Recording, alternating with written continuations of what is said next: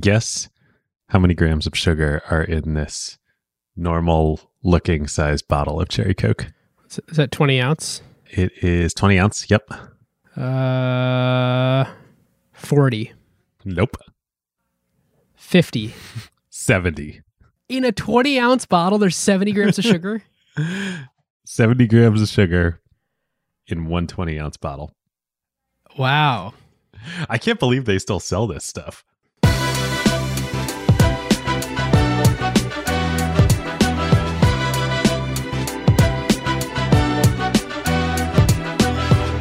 Welcome to season eight, episode six of Acquired, the podcast about great technology companies and the stories and playbooks behind them. I'm Ben Gilbert, and I am the co founder and managing director of Seattle based Pioneer Square Labs and our venture fund, PSL Ventures. And I'm David Rosenthal, and I am an angel investor based in San Francisco. And we are your hosts.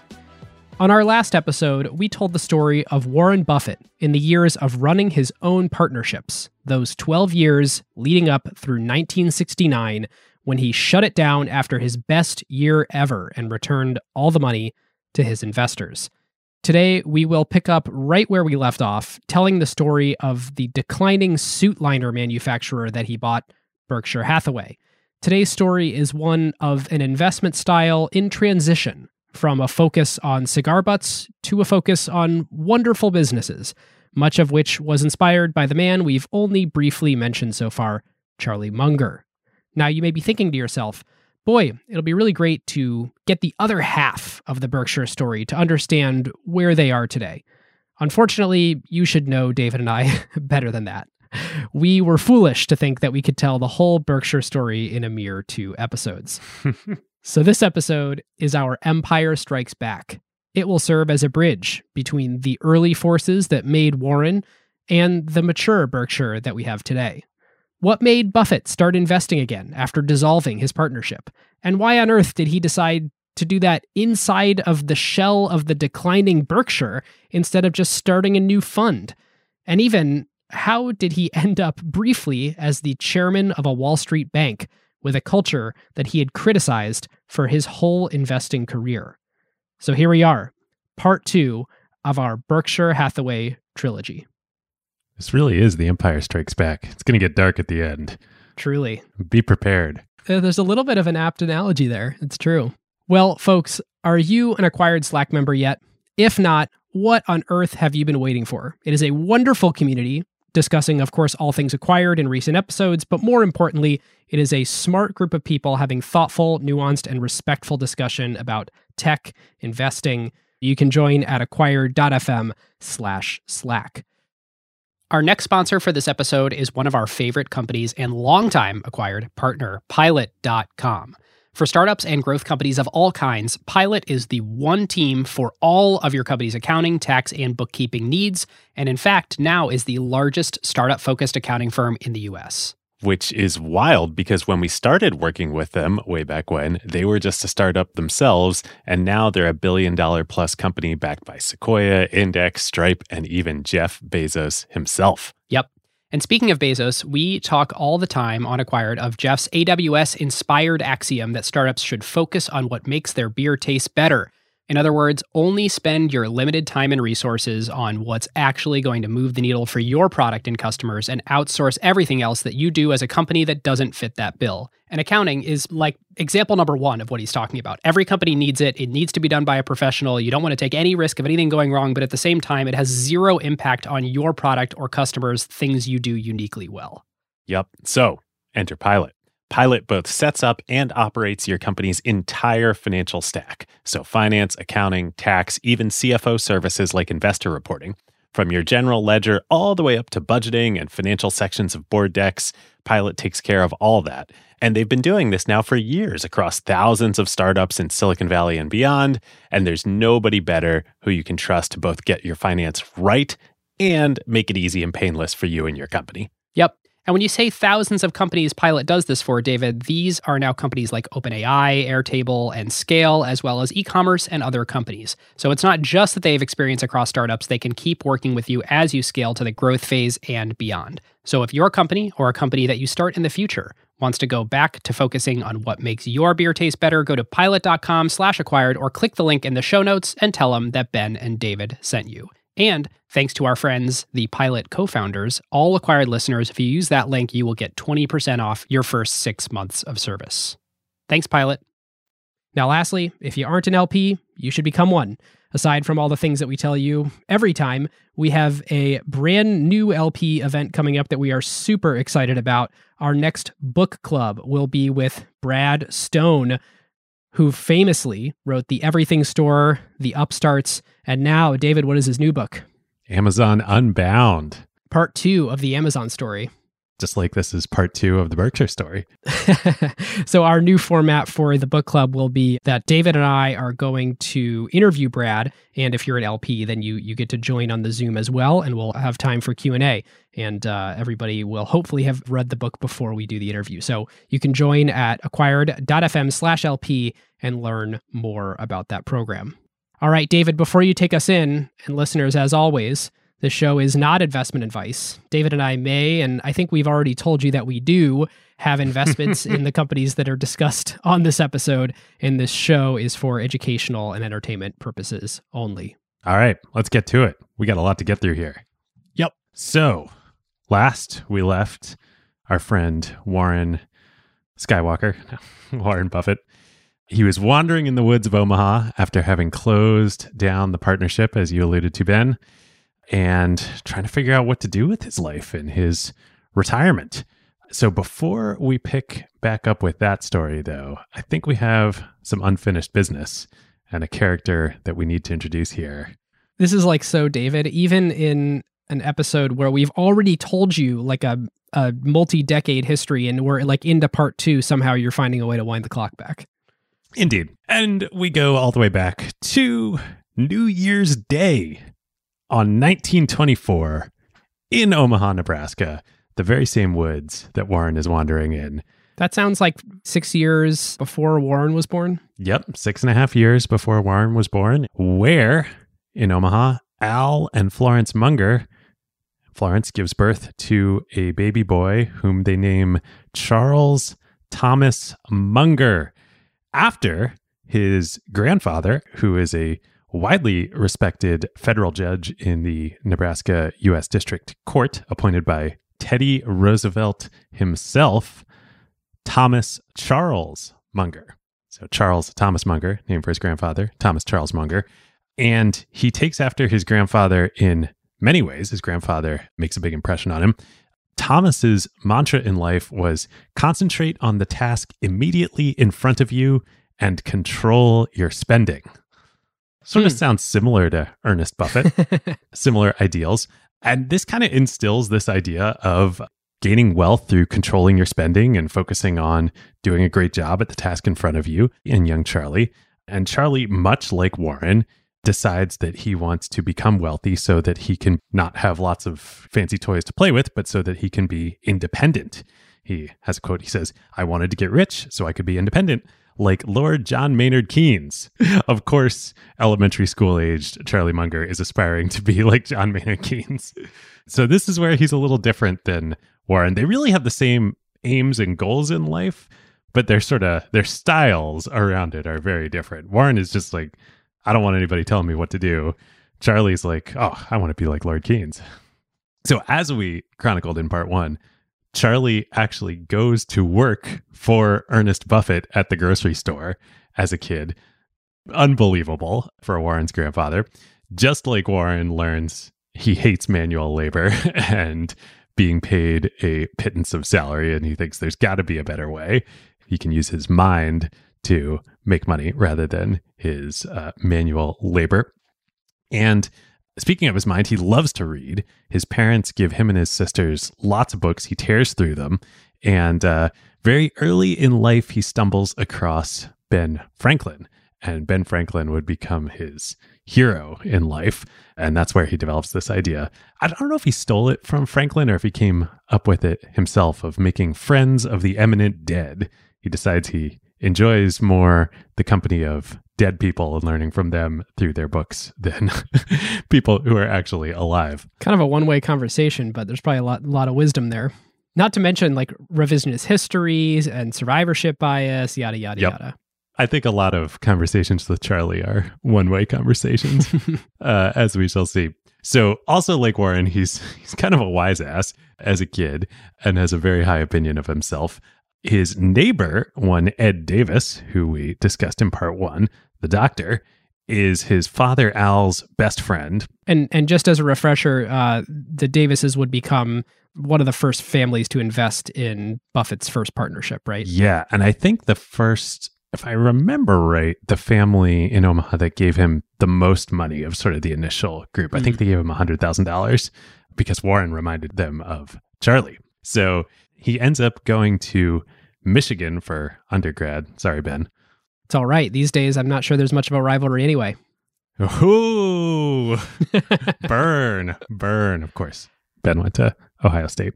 So, where at Michigan he majors in math and gets turned on to physics, where he becomes really entranced with physics.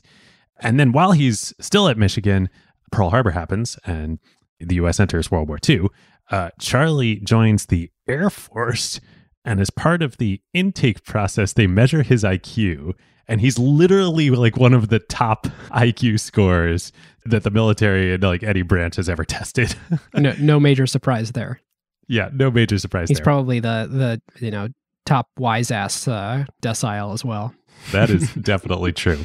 So they send him first to the University of New Mexico to study engineering there. He then goes on to Caltech in Pasadena in Los Angeles and continues his engineering studies there. And then uh, I think he ends up, if I'm remembering this right, I don't have it in my notes. I think he ends up getting stationed in Alaska as a meteorologist during the war. I, I remember him being in Alaska too as part of his uh, his duty. Yeah. So anyway, after the war, he decides that you know he really enjoyed learning about engineering and physics and math and all that, but for a career, he more wants to follow in the family footsteps of his beloved grandfather and his father and go into the law. So, Charlie being Charlie, he applies to Harvard Law despite the fact that he doesn't have an undergraduate degree. Why should that actually- stop him? yeah, he didn't actually graduate from any of these institutions. And uh, he gets in and he goes to Harvard Law. He does very well there, graduates Phi Beta Kappa. And he decides after graduation, he's thinking about going back to Omaha, but he decides, well, one, Pasadena was, was really nice when I was there at Caltech. You know, the weather in LA is hard to beat. But also, in typical Charlie fashion, he sort of asks himself a rhetorical question. He's like, eh, where can I be somebody? And you know, Omaha is uh, obviously a you a rising town, great city, but but it's not Los Angeles. And he says, what city is is growing and full of opportunity, so that I could make a lot of money, but not so big and well developed that it would be hard to rise into the ranks of the city's most prominent men. Which, of course, Charlie wants to be among those ranks. And it's you're already seeing a massive departure in the sort of psychological makeup of Warren and Charlie here, where like that was never a thing Warren cared about. It was like, how much money will I have on the scoreboard when I die? And like, I'm sure no matter where I live, that'll get compared to everyone else. And for Charlie, it was, you know, where can I be a man about town? And that town should be exactly. big enough to be worth being a man about town. And it's also funny to me that at this point, like LA is for him something that he views as like, oh, it's not too big yet. Yeah. Well, it wasn't. I mean, right after World War II, obviously it was a big town and Hollywood had always been there, but it, I think California, and particularly Southern California, experienced a huge population boom after World War II, of which Charlie was part. So, very tragically, after moving to LA, he had gotten married, I think right after the war when he started at Harvard. And tragically, both his marriages falling apart when he gets to LA, and much more tragically, his son, Teddy, is diagnosed with leukemia. And in those days, there was no effective treatment for leukemia. Yeah, just tragic. It was totally tragic. And Teddy would end up passing away in 1955 at age nine, which is unimaginable to lose a child at all, let alone in that way and at that age. Charlie's reaction to this, I, I think, is very characteristic, very telling of who he is. Uh, he's obviously absolutely devastated, but he decides that the thing to do is he needs to set new goals for himself and move forward versus being consumed by grief. So he says after uh, uh, about when reflecting on this time, he says one of his Charlieisms, you should never when facing some unbelievable tragedy let one tragedy increase into two or three through your failure of will, which uh, is probably you know sound advice. Not that I can imagine going through that. That's also some incredible compartmentalization. I mean, if for imagine going and speaking to a person who's grieving right now and telling them, "Hey, don't let this turn into two or three cascading what is it failures or or catastrophes." It's all, sort of only something you can decide and tell yourself. Yeah, and I think only yeah. if you are a person like Charlie. Like Charlie. So he sets two very specific goals for himself. One, to find a new spouse, and two, to diversify his business activities outside of law. and so on one, uh, I thought this was so funny.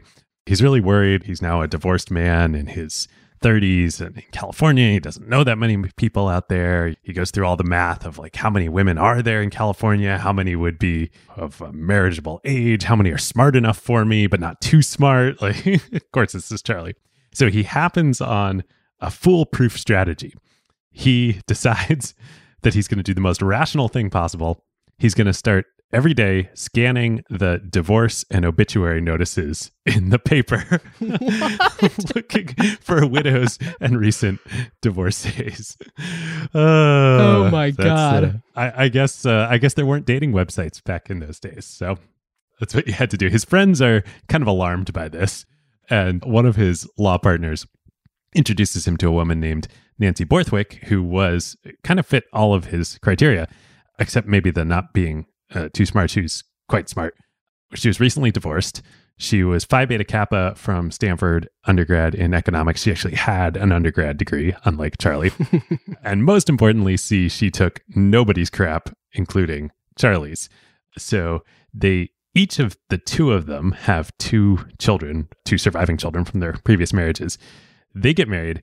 They go on to have four more children together for an entire Munger clan of 10 people, eight children, and two parents. It's a lot of Mungers. That is a lot of Mungers. And uh, if you see photos of them, uh, of the Munger clan to this day, especially with all the grandchildren, it is impressive. It's like a small city. Do you know the, this is sort of like the thing that smacks you in the face, the thing she had in common with his first wife?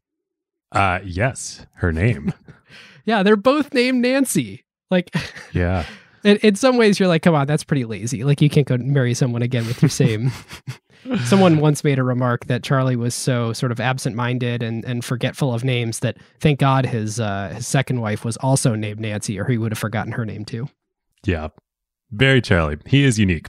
So on goal number two, he's doing very well as a lawyer in LA. As you can imagine, Charlie is an excellent attorney, but he decides that uh, you know even though he's having all this success, really the people who seem like they have the good life and who are really the sort of you know men and they're all men at this point about town are the clients. In particular, one of his clients is the mining magnate Harvey Mudd, who helped build Caltech into what it became and then helped uh, build and found all of the Claremont colleges, including the one that bears his name, Harvey Mudd. He was one of Charlie's clients. So, what does Charlie do? He starts buying some stocks himself, but he also starts taking some of his fees from his clients in equity in addition to Ah. cash. Yeah, he's like a he's like the early, you know, Silicon Valley, you know, uh, entrepreneurial startup lawyer type that takes some takes some equity in addition to cash for doing the deals. He also ends up getting into real estate, which real estate in Southern California in the post-war era was a great way to make a lot of money. He gets his net worth up to about one and a half million dollars by the early 60s, which, if you remember from part one, he's like right neck and neck with Warren at this point in time. And that's what, like 10, 15 million today? Yeah. So it's certainly more than anybody would need to be living the good life of a man about town at this point. Right. And you could imagine like someone in their mid 30s, like you could kind of just live off that interest forever if you wanted to put it into fixed income and, you know, kind of call it. Totally, totally. Which, unlike Warren, Charlie's not necessarily against something like that. He's definitely enjoying himself in LA. But along the way, as we alluded to in part one, the famous summer night in 1959 in Omaha, Charlie is back in town briefly to settle his father's estate. His father, Al, had passed away. And the Davises say, ah, we're now, we're investors with this local guy, Warren. We've told him about you. Three years ago, we met him. He seemed like you. Let's set up a dinner and you guys can, we'll introduce you. You guys can meet. Both Warren and Charlie, I think, are skeptical going into this dinner. But the legend goes that they all sit down to dinner and it's like electric. Warren and Charlie hit it off right away, which I think is true. And then the legend goes that at this dinner, Charlie starts laughing at one of his own jokes so hard that he actually rolls out of his chair onto the floor and starts rolling around on the floor. Now, that is not true, but it did happen later that week because Warren and Charlie got dinner together like every night that week after Oh, that, wow. that they were there. And uh, yes, apparently Charlie did actually start rolling on the floor of a restaurant at one of his own jokes. which is uh, the first of like many like pretty funny quips about Charlie at dinner parties and his eating habits and his mildly self-absorbedness when it comes to these things. There's another good one where he's been known to as he's telling a story or opining on something sometimes of course like he'll need to drink water. So as he sort of takes his glass and puts it up to his, his mouth he puts his hand out to stop anybody else from talking and holds his hands up until he's done taking a sip and then moves his hand down so he can finish telling the story. Like this is a man that loves to talk. It doesn't come out as much in berkshire meetings until you sort of get him going. But yes in social situations he is the center It's so funny because if you just watch the annual meetings, you would think that Charlie is the silent partner. Nothing could be farther from the truth. So during this dinner, Warren and Charlie are like enraptured with each other. And as they go along, Charlie's getting more and more puzzled because all Warren is talking about is businesses and companies and investing. And Charlie loves this. He thinks this is great, but it wouldn't even cross any normal person's mind that this could be your job at this point in time. You know, like we talked about in part one, like maybe a couple people in New York, you know, maybe Ben Graham could do this, but the idea that somebody in Omaha, even somebody in LA could do this as their full time job, uh, only Warren was thinking this way at the time. Hmm. So eventually Charlie asked Warren, well, what do you do exactly for a living? And, uh, and Buffett's like, well, you know, I have these various uh, vehicles, these various partnership vehicles, because at this point he hadn't consolidated them all yet. These are all, he has like seven or eight different partnerships that he invests from. And mind you, the setup is there's no fees. He's not drawing a salary from any of these. Yep. He's just working out of his uh, spare bedroom at the house in Omaha, living off of his, what was it, $175,000 that he had when Saved he up. left Graham Newman. So Charlie, though, this strikes him as brilliant. And he's like, he looks at Warren, dead serious for once, and he says, Do you think I could do something like that out in California? And supposedly Warren, as chronicled, sits there and he, he thinks for a minute. Because, you know, Warren is, you know, he's very polite, but like he's also, especially with people he respects, you know, very honest and direct. And, you know, he, he doesn't think many people can do this. But he thinks and he says, You know, yeah, I'm quite sure you could do this. And Charlie, you know, it changes his life this uh, this dinner. He goes back to LA. He keeps practicing law. He's not ready to go all in yet on investing, but he raises some money. He starts a partnership and he starts emulating Warren investing on his own out in Los Angeles. Susie Buffett, who is at the dinner, although a silent participant, says in a quote in The Snowball, she says, I think Warren felt that Charlie was the smartest person he'd ever met. And Charlie felt that Warren was the smartest person that he'd ever met. Uh, and for the two of them, that was quite the high compliment. So Munger goes back to LA. He starts investing. He also leaves the law firm that he was at and starts a new law partnership, which was originally called Munger, Tolles, and Hills, later becomes Munger, Tolles, and Olson, which to this very day does all of Berkshire's legal work and will become very instrumental in the story at the end, as we shall see here. But he doesn't stay there long. He only stays at this new firm that he starts for three years. And then in 1965, he's doing so well investing that with Warren's encouragement, he actually leaves MTO and just like Warren becomes full time running his partnerships, investing. And MTO, despite the fact that Charlie was only there three years, is still MTO today, right? Still MTO today. Yep. Amazing. And I know that like like imagine starting a firm, naming it after yourself, and then leaving, and then all of your partners and everyone else who works there asking you, "Hey, can we still keep it with your name on it?" And your name first.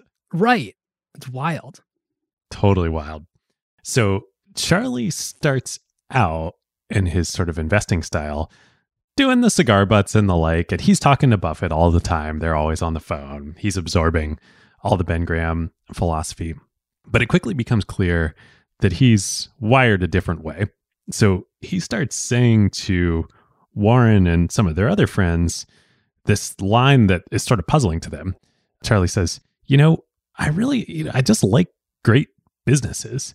And that, that's like not computing with with Warren and the rest of the crew. And Warren's like, you mean mispriced assets, or because that's what we're doing here. We're buying mispriced assets. And Right. when you say great businesses, you know, what do you mean by that?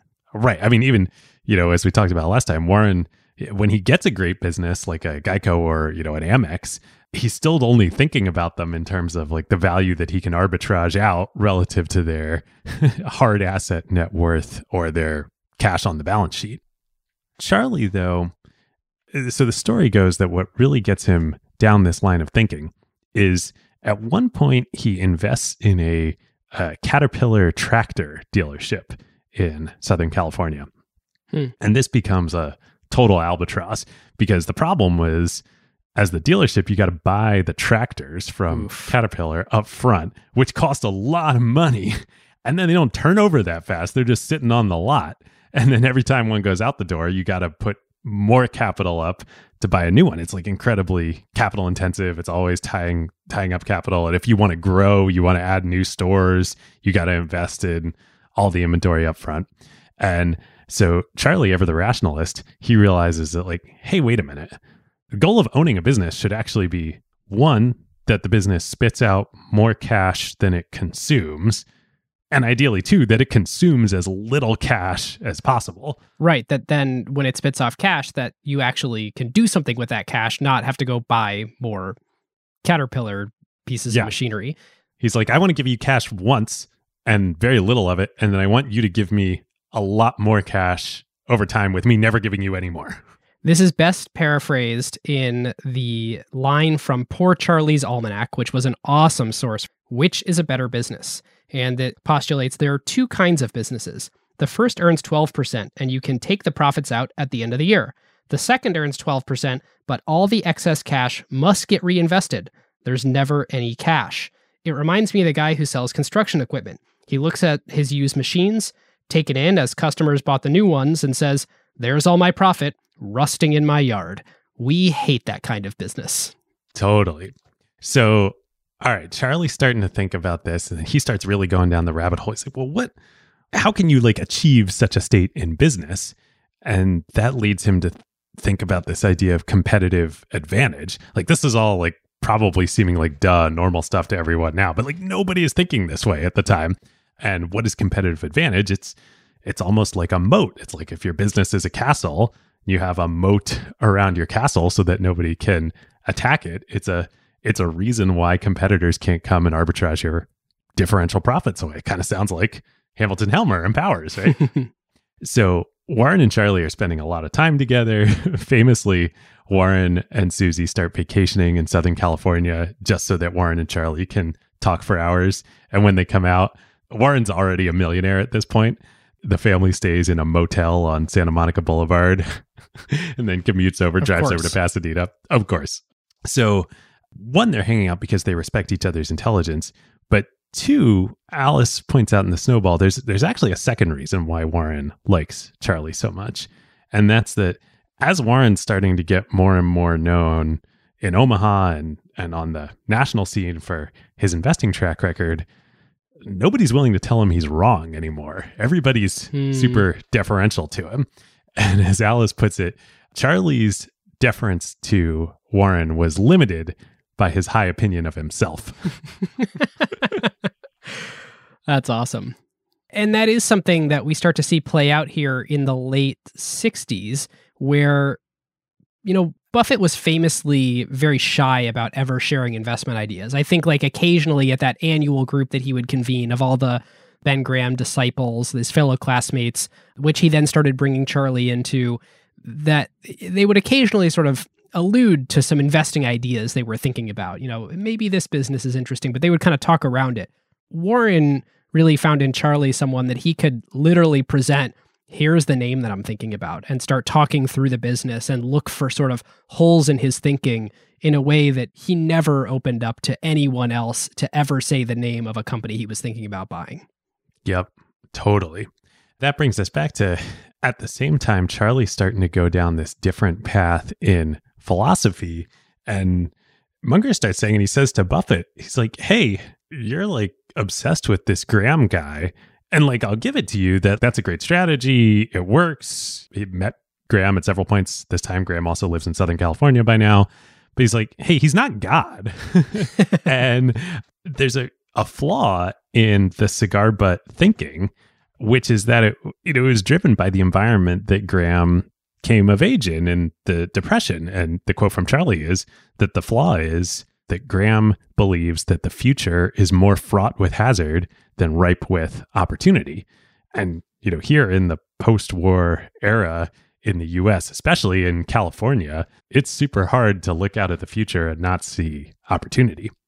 So Charlie starts haranguing Warren about this. He says, is a great quote Because Warren is so good at explaining Ben Graham, he's behaving like the old Civil War veteran who, after a few minutes of ordinary conversation, always interjects, That reminds me of the Battle of Gettysburg. In other words, Warren is falling victim to one of the oldest human misjudgment tendencies in the book, the man with a hammer syndrome. And what's that like when you have a hammer, everything looks like a nail? Exactly. So eventually, Charlie does start breaking through to Warren right around this time as Warren is shutting down the partnership. He's so, you know, he's so uh, depressed. He's worried about the market. He doesn't see opportunity ahead. He only sees hazard. But at heart, though, Warren is an optimist. Yeah, it's interesting when you're 95% aligned with your teacher, it's easy to just try and do things exclusively their way. And it's only when you start really feeling yourself and feeling your your legs under you a little bit can you start saying, "Wait a minute, I am a little bit different and I can act, you know, as completely my own agent rather than following their playbook." All right. So this leads us to the first big thing that Warren and Charlie do together, which is blue chip stamps. And I remember I used to, when I used to hear Warren and Charlie talk about Blue Chip Stamps Company, I thought this was like a quaint, uh, like stamp collecting store franchise. You know, I assume that too, yeah. exactly like a baseball card shop or something. No, this is totally not what this was. So this is some like wild Americana history. And when we say the first thing they do together, we should be crystal clear here. They are not Warren and Charlie on a stage the way that you see them today. There is Charlie who is doing Charlie's partnerships and Warren who's doing Warren's partnerships. Yep. So, what is blue chip stamps? So, around the turn of the century, the turn of the 20th century, department stores used to hand out this is crazy. They used to hand out stamps as like a bonus incentive for customers to pay cash for goods instead of buying on credit. So the idea was if you bought something with cash, the store then handed you a certain number of stamps, which you could paste into a booklet. And when you filled up the booklet, you could exchange it for like prizes, like redeem it for like a, you know, I don't know, like furniture or jewelry or like a bike for the kids or something like that. They they did want to incentivize paying with cash because cash flow. Exactly. So this was a way to incentivize paying with cash. So somebody had a brilliant idea that it would be better if you actually operated the stamps service as a separate business from anyone's store so that customers can get stamps from lots of stores and then like aggregate them, get lots of stamps, and then redeem them for you know more prizes. It sounds so convoluted when you sort of explain it this way. Totally, but this business turned out to have two extremely attractive qualities. One, it had float, so the stamps companies that were running the stamp operation, the businesses, the stores, they bought stamps in advance from the stamp company. So, like, you're a department store, you're like, I'm going to buy $500,000 worth of stamps that I'm then going to give out to my customers over time to incentivize them. And they, they buy it at a discount. Wow, so you better keep those in a safe because those are like cash. Yeah, exactly. And then the they would give money, give US dollars to the stamp company in exchange for the stamps. And then the customers, you know, they would of the store, they would get the stamps and then they would redeem them. There'd be breakage. You know, it could be years from the time the stamp company sold the roll of stamps to the store. Sounds like an insurance company. Exactly, exactly. So there's float. and then two, even better, there's network effects in this business. Two-sided network effect. Right. The more stores that use a given stamp system versus a another one, the more consumers are going to be incentivized to buy at those stores because they want those stamps that they can redeem for big prizes, etc. Right. Right. So yeah, consumers want more stores to support it. Stores want more consumers to use it. Yeah, it makes total Yep. sense. So, by the middle of the century, there is one dominant national player in the stamp business, the S&H green stamps, except in California where a bunch of stores had banded together and shut out S&H and launched their own stamp, the Blue Chip Stamp Company. Amazing. Unbelievable. I had no idea about any of this. So in 1963, S&H and the Department of Justice both sue Blue Chip for monopolistic practices. S&H is trying to get into California and recruits the DOJ. Oh, Why the wow. DOJ wasn't like, "Hey, S&H, you're a monopoly too." But anyway, regulatory capture, I guess. yep. So the stock gets pummeled when these lawsuits happen. But Munger's heard about this in LA and he tells Buffett and also their friend Rick Guerin, who's part of the Graham Group, which becomes the Buffett Group. Remember, Munger's like a highly, highly experienced, top notch lawyer, corporate lawyer. He says, What's going to happen here is Blue Chip itself is going to be fine, but the government, what they'll do, what the DOJ will do, they're going to force all of the California store chains that collectively own Blue Chip to divest it. Hmm. And who better to buy it than us? Huh. So, indeed, that is what happens. In 1968, Blue Chip agrees to a consent decree with the DOJ where the stores have to sell off 45% of the company. And boom, combination of Munger, Guerin, and Buffett all snap up 45 ish percent in Blue Chip. And of course, like this sounds complicated to me because each of them represent a different shareholder base. They're sort of talking to each other. It feels like something could be fishy there. Yeah, it, it could be. It could be. uh, as uh, the line we shall see in a minute is there's got to be an indictment in there somewhere. okay, so now we're in 1970. Warren has just unwound his partnership and distributed out shares of Berkshire, diversified retailing, which was a JV essentially that he had with Munger's partnership to invest in department stores, ill fated idea, and then Blue Chip. And remember, Warren told his partners in the letter where he said he announced that he was winding down the partnership that he intended to buy more of all of these companies. Well, he does. And so, just to be super crisp here, Warren owns some Berkshire, but Charlie doesn't own any Berkshire at this point. This is 19, 1970. I think none at this point. They've created the JV of Diversifieds. They're definitely in that together. And they both sort of share this idea about blue chip. So, they both are big holders of blue chip as well. Yep. So after Warren winds down the partnership, he buys so much stock in these three companies from his former partners that his ownership of Berkshire doubles from 18% to 36%.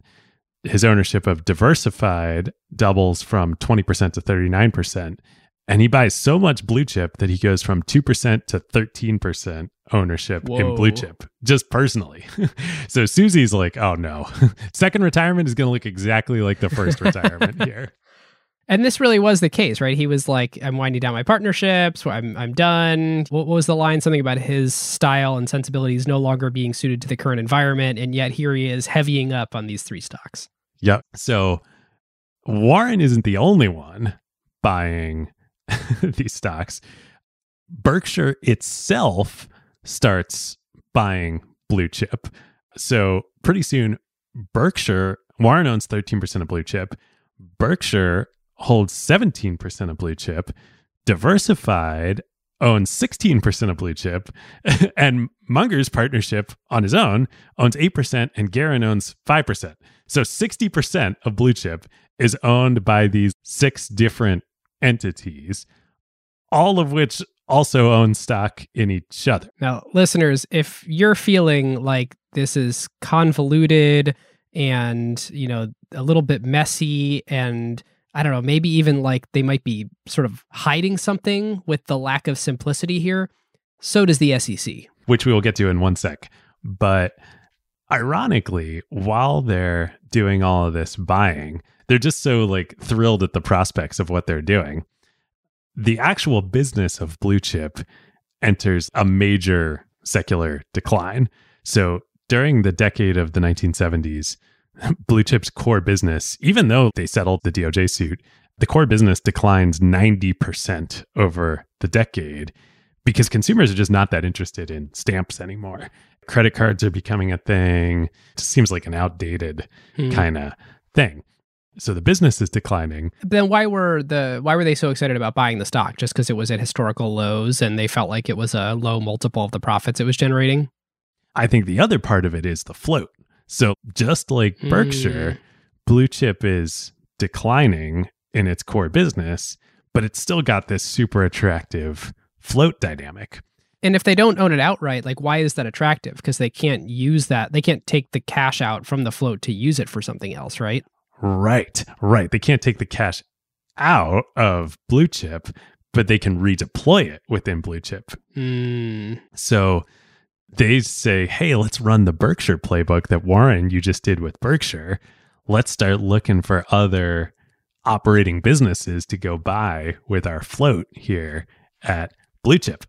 So they tell Blue Chip's president, a guy named Bill Ramsey, to start looking about for, for companies to acquire. And one day in 1971, he calls Warren and Charlie and he's like, hey, I've got a I've got a pretty interesting acquisition target here. It's a small little family company here in LA called See's Candy. And so Warren and Charlie come in, they start looking at the company, and it's actually pretty interesting. So See's, people love it. It becomes wildly popular across California, starts expanding. They develop a slogan that uh, they want to be known for See's quality, which is supposed to be even better than top quality. You've got like high quality, top Ah. quality, and then See's quality. It's so ubiquitous in California that you know the famous I Love Lucy episode where um Already know. oh you definitely know this it's like one of the most famous moments in television in the 50s where Lucy and Ethel are working in the chocolate factory and they're on the production line they're supposed to like wrap the chocolates as they go by and the chocolates start going so fast that they can't keep up and they're like stuffing the chocolate all like in their clothes and Oh, I do know what you're talking about. Yeah. yeah it's it's amazing it was modeled after a See's Oh, that's candy awesome. factory. So the problem with See's, though, from Warren and Charlie's perspective, is it is decidedly not a cigar butt. So the factory and the stores and the hard assets on the books are valued at $5 million.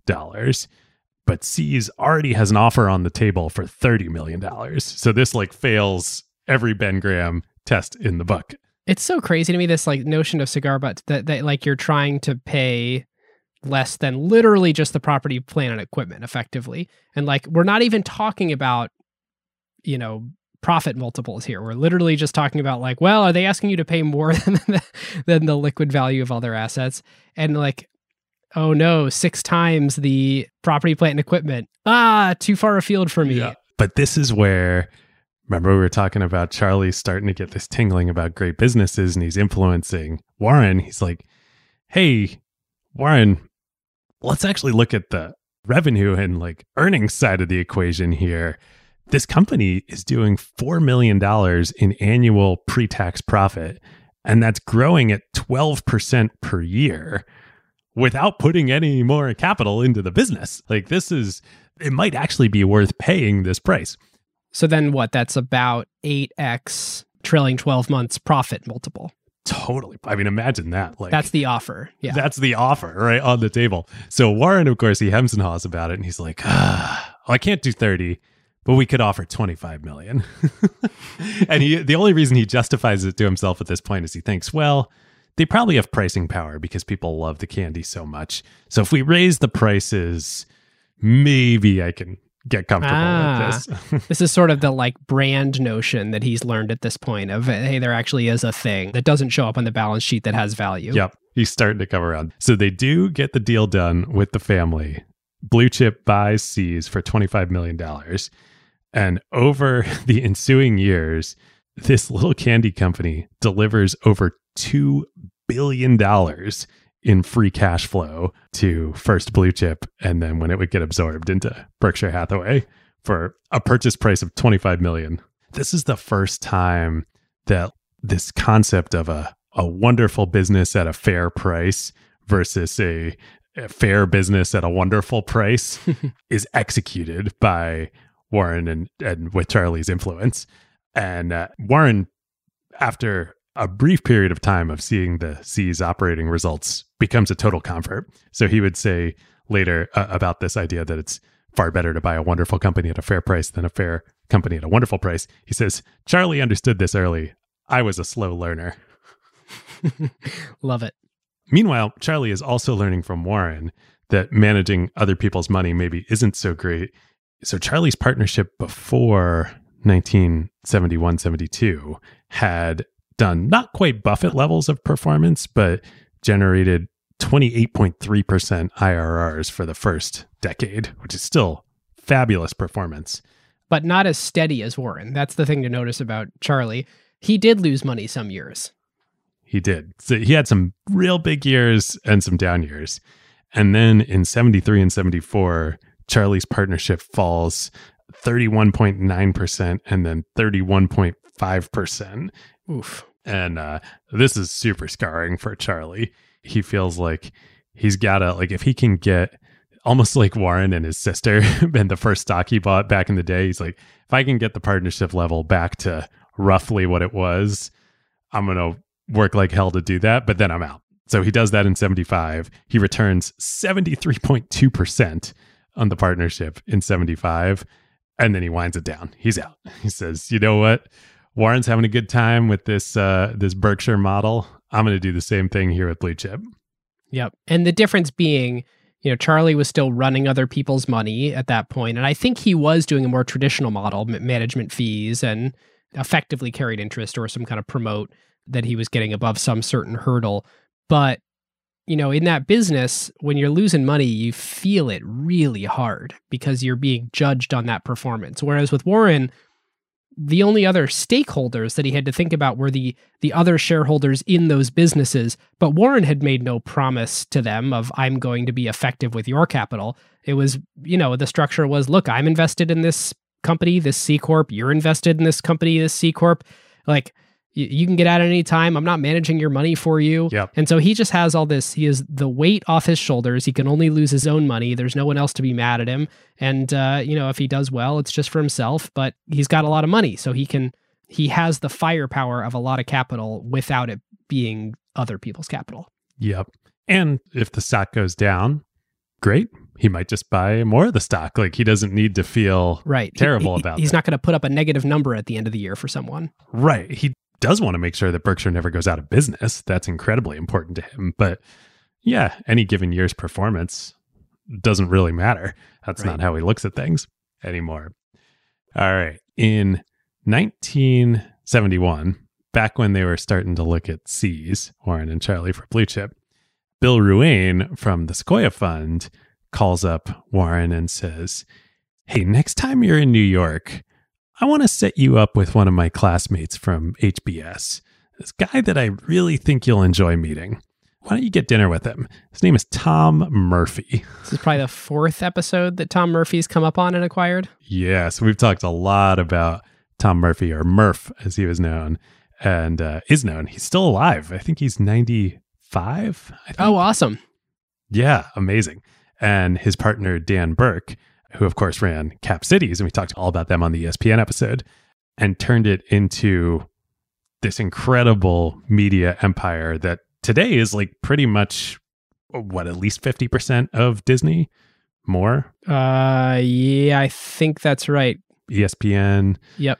ABC all the television stations and they do it all with no further capital investment after that one TV station with one very large and notable exception that we're going to talk about in a few minutes here. So they get together, and Warren is immediately impressed with Murph and with capital cities. And he just loves everything about this business. And of course, he's already familiar with the media industry, he's intimately familiar with the newspaper industry.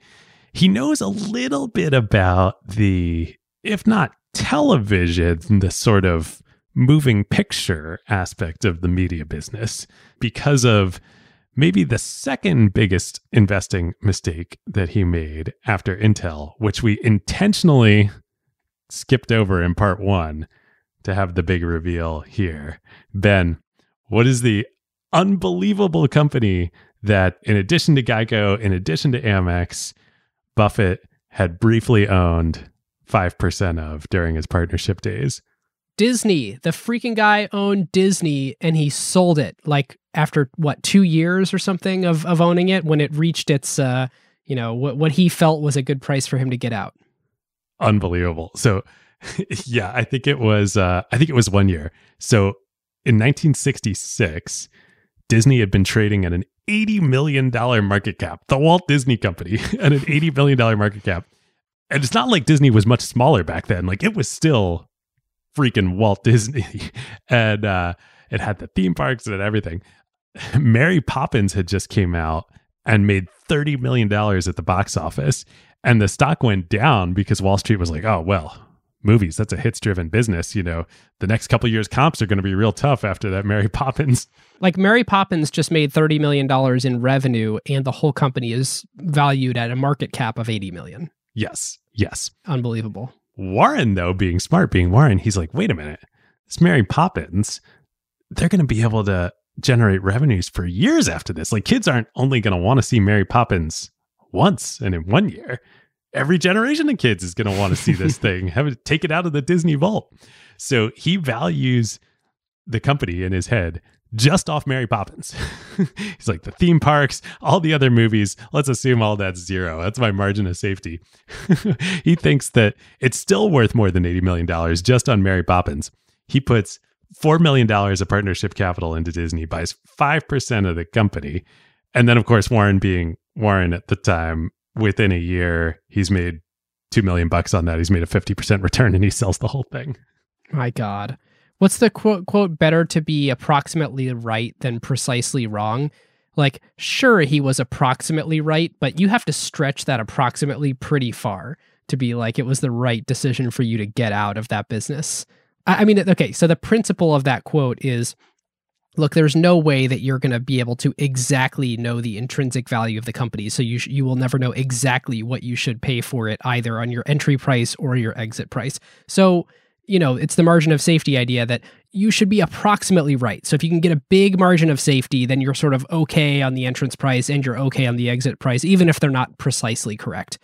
Well, like, you were way, way off on what the intrinsic value of this enterprise could be. And, like, sure, you made money, but this is the sin of, I suppose it's omission because it's that he didn't continue to make money. In, in a way, it's commission because he actually had to act to sell the stock. But gosh, how how different his net worth would be, and and who knows about Berkshire's future? But if he had continued to hold five percent of Disney at that point, Totally. I mean, Geico, Amex, Disney. We're not even talking about Intel. These are all companies that Buffett owned like a meaningful percentage of in his very early days and uh, didn't hang on to them.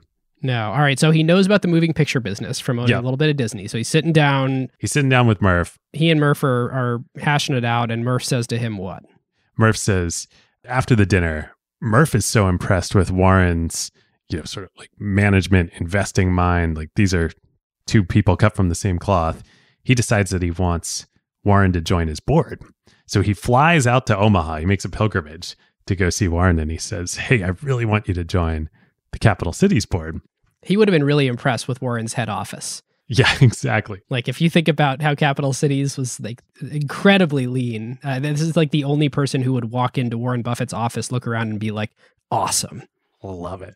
I think there's some famous story. Didn't we tell on the ESPN episode about how they only painted the fronts of their buildings and not the Oh, sides don't and the back? That sounds right, though. Uh, amazing.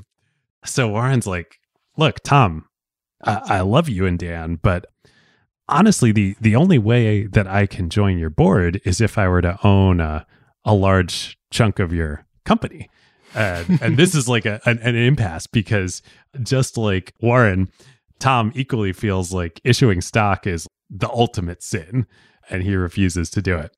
So they agree that they're just going to be friends. They will turn to each other for advice on their various businesses for the time being, but there's not going to be any any formal relationship.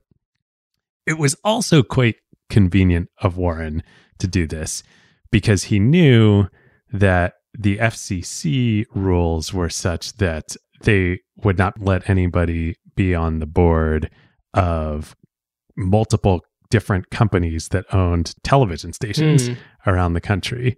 And Warren's got his eye on another company that owns some television stations, the Washington Post Company. Ah, right. I didn't realize. I forgot they they had gotten into TV at this point already. Yep, they had. They had. So uh, his boyhood dream, his paper route. And the reason he's got his eye on the Post is they've just done a public offering. And what what So- year is this? This is 1971. 71. Okay, so still only like a year or two after he's wound down the partnership. He's still in retirement mode. Here's a little early carve out too for anyone who who wants an unbelievably good sort of dramatic telling of that IPO and the events around it. Go go watch the post with uh, with Meryl Streep. The Post. Oh, it's so good. We definitely have to do a whole episode on the Washington Post Company at some point. But suffice to say for now that the story is equally, if not more, amazing than the New York Times Company.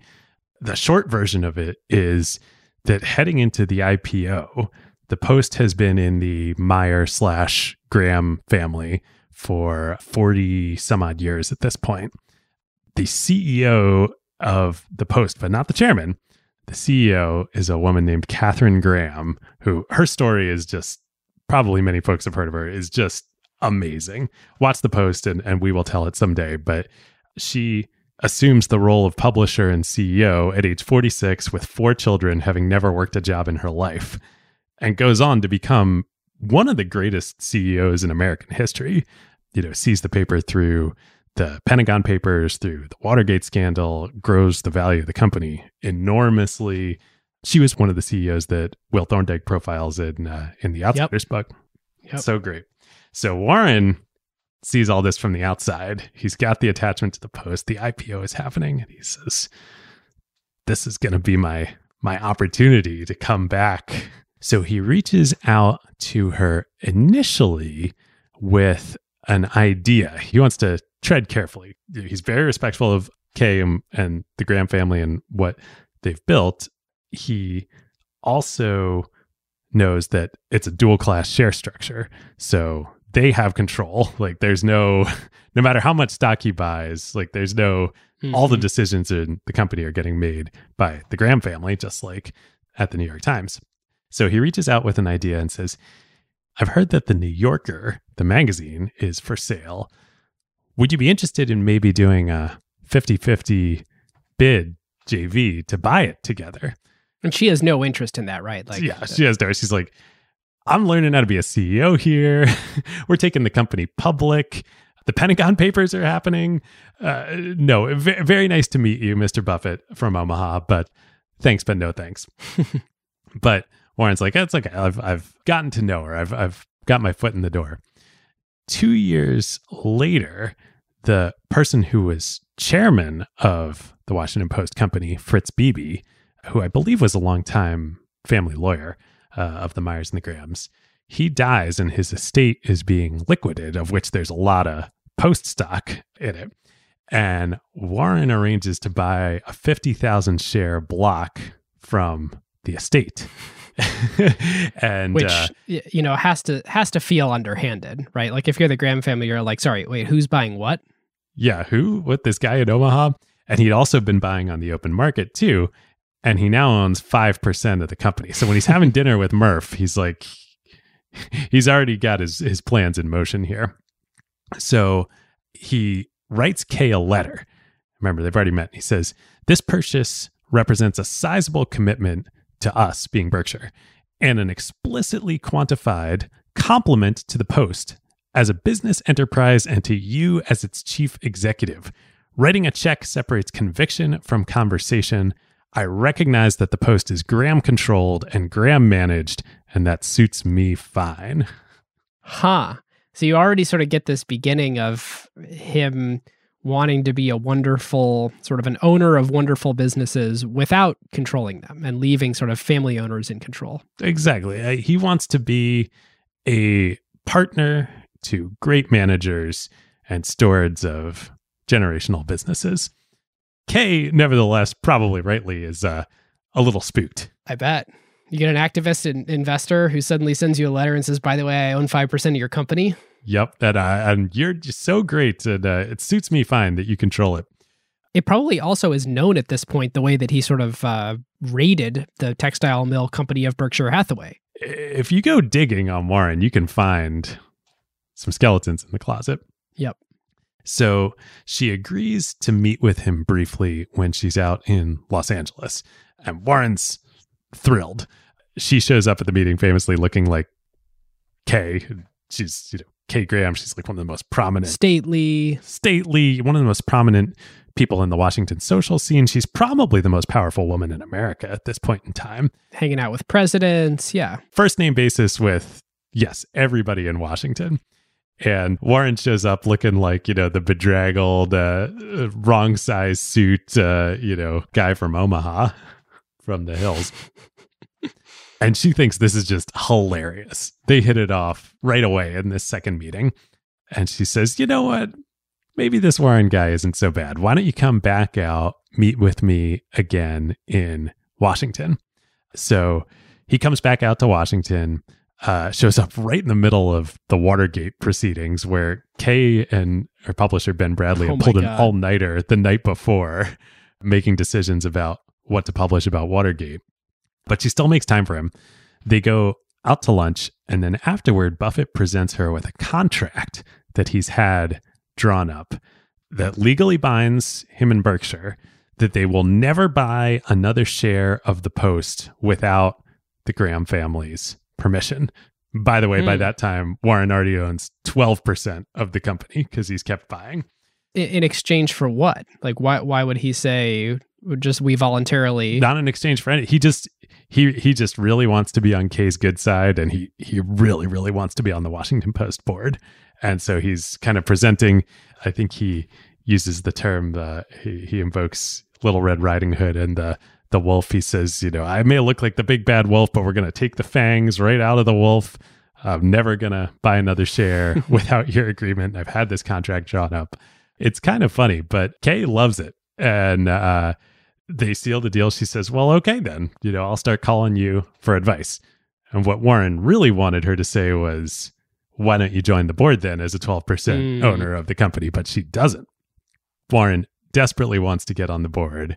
And and why does he want to get on the? Is it an emotional thing or is it? I mean, we haven't talked about why Warren views a paper like this as such an incredible business. Is it is it worth taking a moment on that? I think the board thing specifically is probably an emotional thing, but the paper, yeah, at this point, it's not only the dominant paper in Washington, but it's the, you know, one of the foremost publications in the country, if not the world, after the Pentagon Papers and the Watergate scandal. So it both has that franchise effect in Washington. I mean, it is the paper for that city, which I think this comes from a little bit of a different story with the Buffalo Evening News, which I, I don't think we'll get to today. But Buffett famously referred to uh, being the only paper in town or the biggest paper in town as an unregulated toll booth that you have, where you basically have pricing power and everybody's going to subscribe to the newspaper. So you know it's a it's a license to print money. So there's definitely his notion of a franchise town newspaper is awesome. This is one of the ones in the most important town in America, and now it has this national international reach. Um, not to mention all of these sort of great characteristics of a media business where you create the content once and then it's infinitely replicatable. And of course, there's delivery costs, but it's a freaking good business that's wonderfully defensible. Yeah. And I think specifically on that defensibility of the newspaper part of the business at the time and the the the winner take all network effect in, in any given geography is that if you're able to amass enough readers, it's just like the stamps business then the advertisers want to be where the majority of the readers are. And once you get the ad dollars flowing in from the advertisers, then you can offer deals. It's like it's like the group buying clones in in in China. You can offer subscription deals to enough subscribers to grow your subscriber base that mm-hmm. you can crowd out all the competition and the market just naturally tips to a single player. And that's happening in Washington in a large city. So this is a fantastic newspaper franchise. All right, so he's built himself a 12% position. He really likes the company. He wants to get on the board, but he's not on the board. He's not on the board. What happens next is like a middle school dance. It's hilarious. So he doesn't have the courage to say to Kay in the meeting, well, hey, I'd really like to join the board and I presented you with this contract.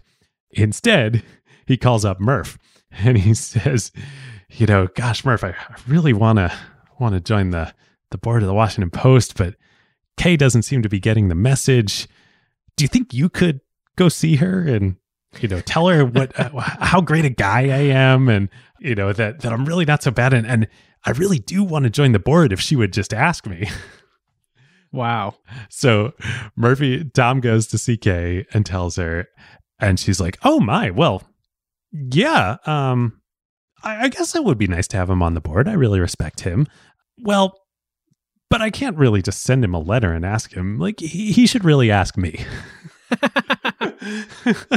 so Warren is like, I'm going to invite Kay out to, by this point in time, he and Susie have a house in Emerald Bay in Laguna Beach in, in Orange County in California. I'm going to invite Kay out to a weekend at the, the family house in in California. And I'm gonna be like, it's gonna be perfect. I'm gonna host Kay, the socialite, make it perfect for her. And you know, at the end of the weekend, then I'm gonna make the ask to join the board. so he's really putting on a show for Kay. She comes out, she's a little puzzled. The whole weekend goes by, he doesn't ask, he doesn't ask. And then on Sunday morning, Kay finally turns to Warren and says, So I hear you want to join the board. but I'm not sure, you know, I'm waiting for the right time to do it, to bring it to my other board members. And supposedly Warren, you know, looks at her with longing eyes and says, Kay, when is the right time then? and they fall into each other's arms and she says, Oh, join my board. And this is the beginning of a immense friendship between them. They become incredibly close for the rest of Kay's life. They go to events together. They spend weeks at a time together in each other's houses, in each other's apartments in various cities. It's never been written whether this relationship was purely platonic or also romantic. Unsure, but it certainly becomes a you know, amazing relationship.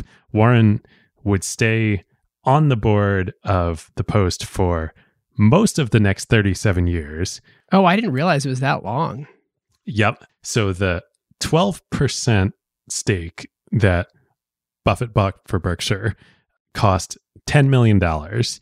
And in 2014, to put a bow on the post investment. Berkshire sells its stake in what is then Graham Holdings, all the rest of the Washington Post businesses after mm-hmm. Bezos buys the Post itself. Berkshire sells its stake for $1.1 billion, which is only a 12% IRR from the initial $10 million investment. However, the Post had also been paying dividends all throughout those Oh you wow. know, 40, 50 years. So I don't have the data on Total dividend return. Berkshire received in cash flow and dividends from the Post, but suffice to say, it was an excellent investment on Warren's part. so 10 million for 1.2 billion. 1.1. 1.1. Wow. By that point, it's funny. It's actually not a big holding for Berkshire uh, relative to to everything else they own. By the time they they uh, Bezos buys the Post, Yeah. And, you know, Bezos ends up buying the Post, I think, for 250 million something like that. when that happens in 2014, 2013, 2014. Certainly the value of the Post during the heyday of the newspapers of the 90s and 2000s was much, much, much higher than that. And the cash flow that it was spitting off that and sending back to Berkshire and other shareholders was significant. Did you hear, by the way, a little Easter egg that in the in the annual meeting, one of the the questions that Becky Quick from CNBC was uh, written in by Don Graham. No, I didn't see that. Yep. Amazing. Don, of course, being Kay's son, who would take over. Uh, I think he became CEO before her death, and then and then after her death, became chairman and CEO. Too funny. All right, so that's the post. So let's reset a little bit on time frame and sort of Warren's evolution here. Everything's not yet consolidated under Berkshire, right? Like who was accumulating the shares of the post? So that was Berkshire. Okay, but he's got this whole blue chip stamp thing going on. Yep, and diversified. And so we've been alluding to the hot water that they get into with the feds. So right as Charlie's closing down his partnership, And this is like 75 ish. 75. Yep, in 75. He and Warren get a call from one of Charlie's former partners at MTO, Chuck Rickershauser, who had done the See's deal for them. And Chuck says, Hey guys, I just got off the phone with the SEC, and they're considering pressing charges against you for securities violations for this Russian doll, you know, version of corporate structure that you've got going on here. And he famously tells them Chuck would spend like weeks putting together a corporate flowchart of all these different entities and who owns what. We'll, we'll try and link to an image of it in the show notes. It's amazing. There's so many different subsidiaries and sub entities. And he looks at it and he says, There's got to be an indictment in here somewhere, guys. I don't know what you've been doing, but I remember reading this when when I was doing the research and the Buffett image that you know of today, this sort of folksy, near benevolent uh, multi billionaire or multi deca billionaire, I don't even know the right phrase for it, would be 100 billionaire if he wasn't donating so much to the Bill and Melinda Gates Foundation, that he was in hot water with the SEC. Like it's Yeah. just the last thing that I would have expected uh, as sort of the Buffett novice before I started doing the research. It's still when I was reading about this, I was picturing Warren and Charlie like Tupac in uh, "Picture Me Rolling," and the the federales want to see him dead. And now, David Rosenthal, that is an image I can never unsee. you can never unsee that, but it's so apt. Literally, the feds are like, "I don't know what's going on here, but like, I don't like it." Clue me in. It was something to do with the fact that they ended up paying more Yeah, for something when they could have actually paid less. my understanding is I think the feds had sort of been on the tail because Warren especially is you know now becoming so known he's he's he's high profile right? Like he's on the board of the Washington Post. Like how much more high profile with agencies Right. in Washington can you get? So the investigation comes to center on a company called Wesco Financial that Blue Chip had bought after See's. They'd kept looking for other great businesses and that they'd bought a stake in Wesco. And this is some kind of bank. It's like a financial services business at this point. Yeah, it was it was a financial services business in Southern California. And what happened was there was another company, I think like Santa Barbara Financial Corporation or something like that, Financial Corporation of Santa Barbara, that had a buyout offer for Wesco.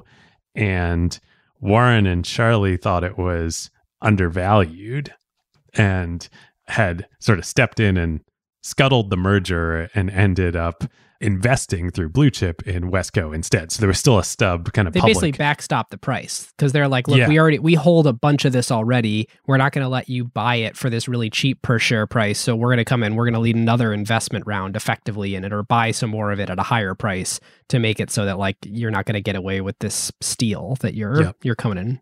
And so the way it goes down is they through their work in convincing, you know, the board and the family that owned most of Wesco, they convince them to drop the merger. When the merger drops, the the Wesco stock falls, of course, hmm. and that's when Warren and Charlie invest, but they feel bad about tanking the stock price. So they decide they they work out a deal with the company and with the family that they'll buy shares and invest. I can't remember if it was at the merger price or maybe even slightly above. And the feds are like, wait a minute, there's got to be something shady going on here because, like, A, you scuttled the merger. B, you then could have just bought the stock for lower, but you paid Right. this artificially high price. What's going on? Every other time we're investigating someone, what they ended up doing was buying the stock as cheap as possible after they precipitated an event that made the stock price fall. So they're very confused. So Warren ends up getting subpoenaed and testifies that they paid the price they did because, quote, it was important how Wesco management feels about it. Now, you can say, well, we own the controlling interest, so it doesn't make any difference. But Lou Vincenti, who is the president of Wesco, he doesn't really need to work for us. If he felt that we were, you know, slobs or something, it just wouldn't work. and Munger, when he's testifying, he, of course, invokes who else but Ben Franklin in his testimony. He says, We didn't feel our obligation to the shareholders was inconsistent with leaning over backward to be fair. We have that Ben Franklin idea that the honest policy is the best policy. It had sort of a shoddy mental image to us to try to reduce the price. There, there, it's Oh. almost like the v- notion of like the VC founder friendly thing, where we're saying, "Hey, look, like, let's take a super long lens here and say that the way that we're going to maximize value for everyone, including ourselves, uh, way down the line, is by making sure that management likes us as shareholders and feels that we're, you know, deferential to them and not not capturing every little bit of value we possibly can out of their company at, at their expense." Yep. And he's totally right. This is something I'd always wondered, you know, from afar looking at Berkshire, they buy these companies that are, if not wholly family owned businesses, uh, many of them are public companies, but have a large family controlling ownership, like Wesco, like the like the Post. They buy these companies and then the family or the current management often stays on and keeps working there. And I'm like, why would why would they do that? And this is the key why, because they're not just trying to like they're playing the long game.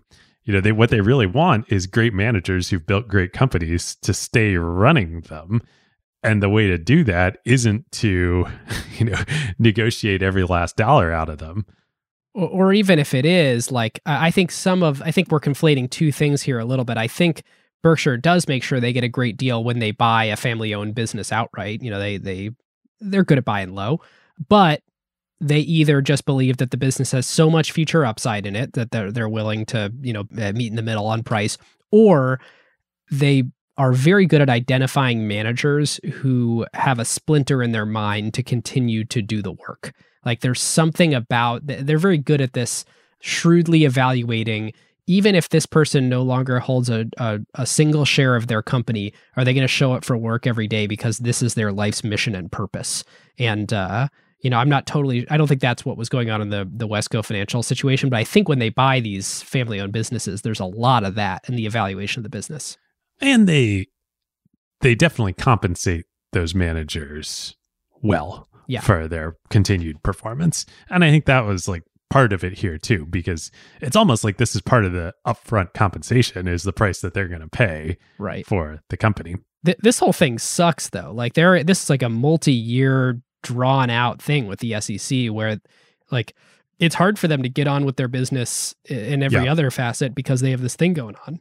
Not to mention it's not great for their reputation when they're going out trying to talk to the Kay Grahams of the world mm-hmm. and saying, hey, no fangs here when the SEC is investigating them.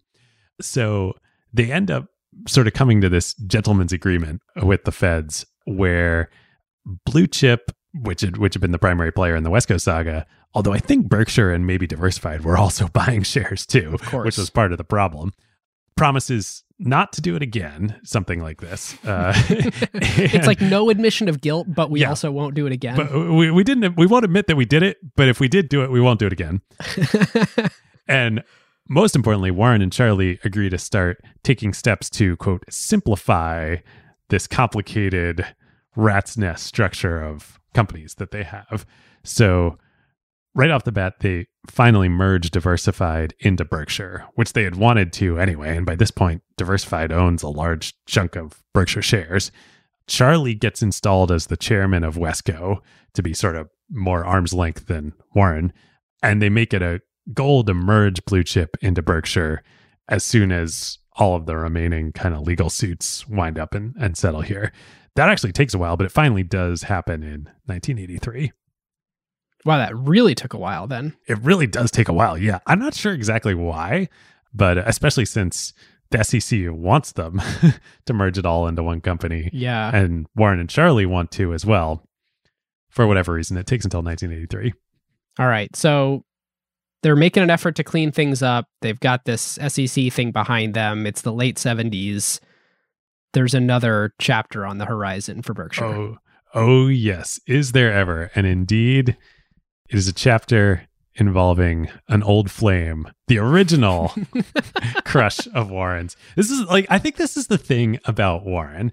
You know, I don't know about his romantic life and situation. It's it's certainly also complicated there's a lot about that in the snowball and, and elsewhere not the scope of our show to get into but he certainly has like a serial love affairs with companies well and somehow there's all these businesses that he has like a romantic flame for from his childhood and from various parts of his life that just so happen to be these like unbelievable businesses where like it's a furniture mart or it's the soda he drank growing up or it's the newspaper he delivered and like investing in each and every one of those proves to be like a once in a generation unbelievable business. It's almost like um big fish in a way, like this man's life is just surrounded with these like Six Sigma events of like yeah. these really crazy Eh, or Forrest Gump or like what are the odds that the smartest guy that the army ever surveyed or the air force ever surveyed in that generation IQ wise happened to also be born in Omaha and then get introduced to him by work a, at the grocery store. It's just crazy. Work yeah work for his grandpa. Yeah. Oh and it's also funny that like Warren and more Warren here than I think Charlie he's so smart and so analytical like you know, Charlie Munger thinks he's the smartest per- Warren is the smartest person he's ever met. That's saying something.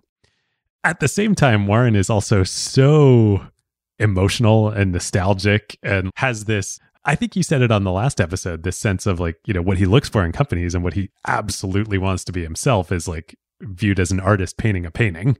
Mm-hmm. So, of course, we're talking here about Geico this is a great time to tell you about one of our very favorite companies, Crusoe. So, Crusoe, as listeners know by now, is a clean compute cloud provider specifically built for AI workloads. NVIDIA is one of their major partners, and literally Crusoe's data centers are nothing but racks and racks of A100s and H100s. And because Crusoe's cloud is purpose built for AI and run on wasted, stranded, or clean energy, they can provide significantly better performance per dollar than traditional cloud providers. Yes, we talked about that on our ACQ2 episode with Crusoe CEO Chase Lockmiller. The other element that makes Crusoe special is the environmental angle. Crusoe, of course, locates their data centers at stranded energy sites. So think oil flares, wind farms that can't use all the energy they generate, etc., and uses that power that would otherwise be wasted to run your AI workloads instead.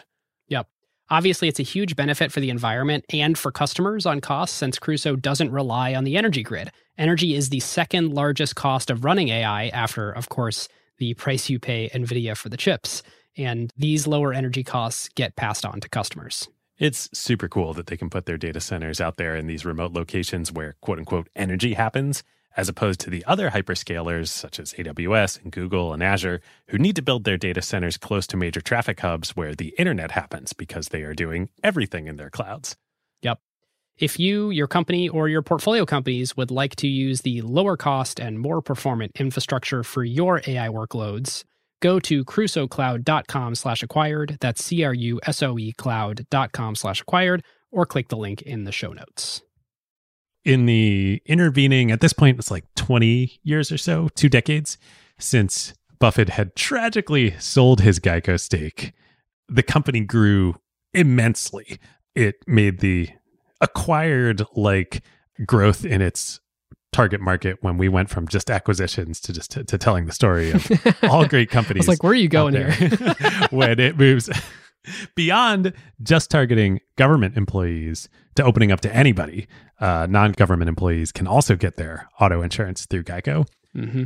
And this is huge. The problem, though, was that in chasing this growth in this new market, the tight underwriting and pricing of risk of all of these new customers didn't quite keep pace. Banana. If you remember, one of the reasons why Geico was such a great business was through the customers that they were targeting as government employees for whatever reason or another happen to be much you know safer drivers than the average population. It's a known data set. It's a pretty homogenous group and you know it's a lower risk homogenous group. Totally. So they didn't really update their pricing enough as they broadened out to rest of the population. And as we talked about last time in insurance, there is never any such thing as a bad risk, but there is such a thing as a bad price. And the doubly compounding problem for an insurance company when you've been mispricing your risk over many years is that just like you get the amazing benefits of the float business model where you get the money up front, you get to use the money before you need to pay out claims when you misprice your risk, that whipsaws on you. Once you realize that you're going to be on the hook for a lot more dollars than you have capital available, you're in for a long period of pain because the premiums that you got, they're already in the bank. You can't go get more Oof, money from those brutal. customers, but you know that you're now facing years of streams in the future of more money that you're going to have to pay out than you have. Yeah. It's like you just let someone walk into your casino without testing the game and turns out the game actually pays out the people who are playing at the casino more than it does to the house. Totally. And you're not able to change your odds or the structure of your game for a very long time, right. where you can only change it for like new customers who come in. Yeah, the the analogy breaks down somewhere in here, but yeah, it's bad. Suffice to say, it's bad and it's not getting better anytime soon. So, in 1976, the company announces a $190 million underwriting loss, the largest in its history, maybe even the largest in like auto insurance history, period, at that huh. point in time. They eliminate the dividend for the company because they need to conserve all the cash that they can to deal with this. And Wall Street figures out they don't have enough capital to cover future losses. So this is like a crisis situation. Insurance regulators descend on the company. The stock drops from $61 a share to $2 a share. Like, Oof. can you imagine that? You know, what's that like 90% value destruction? You want to get to the exits before anybody else does if you're a shareholder. Totally.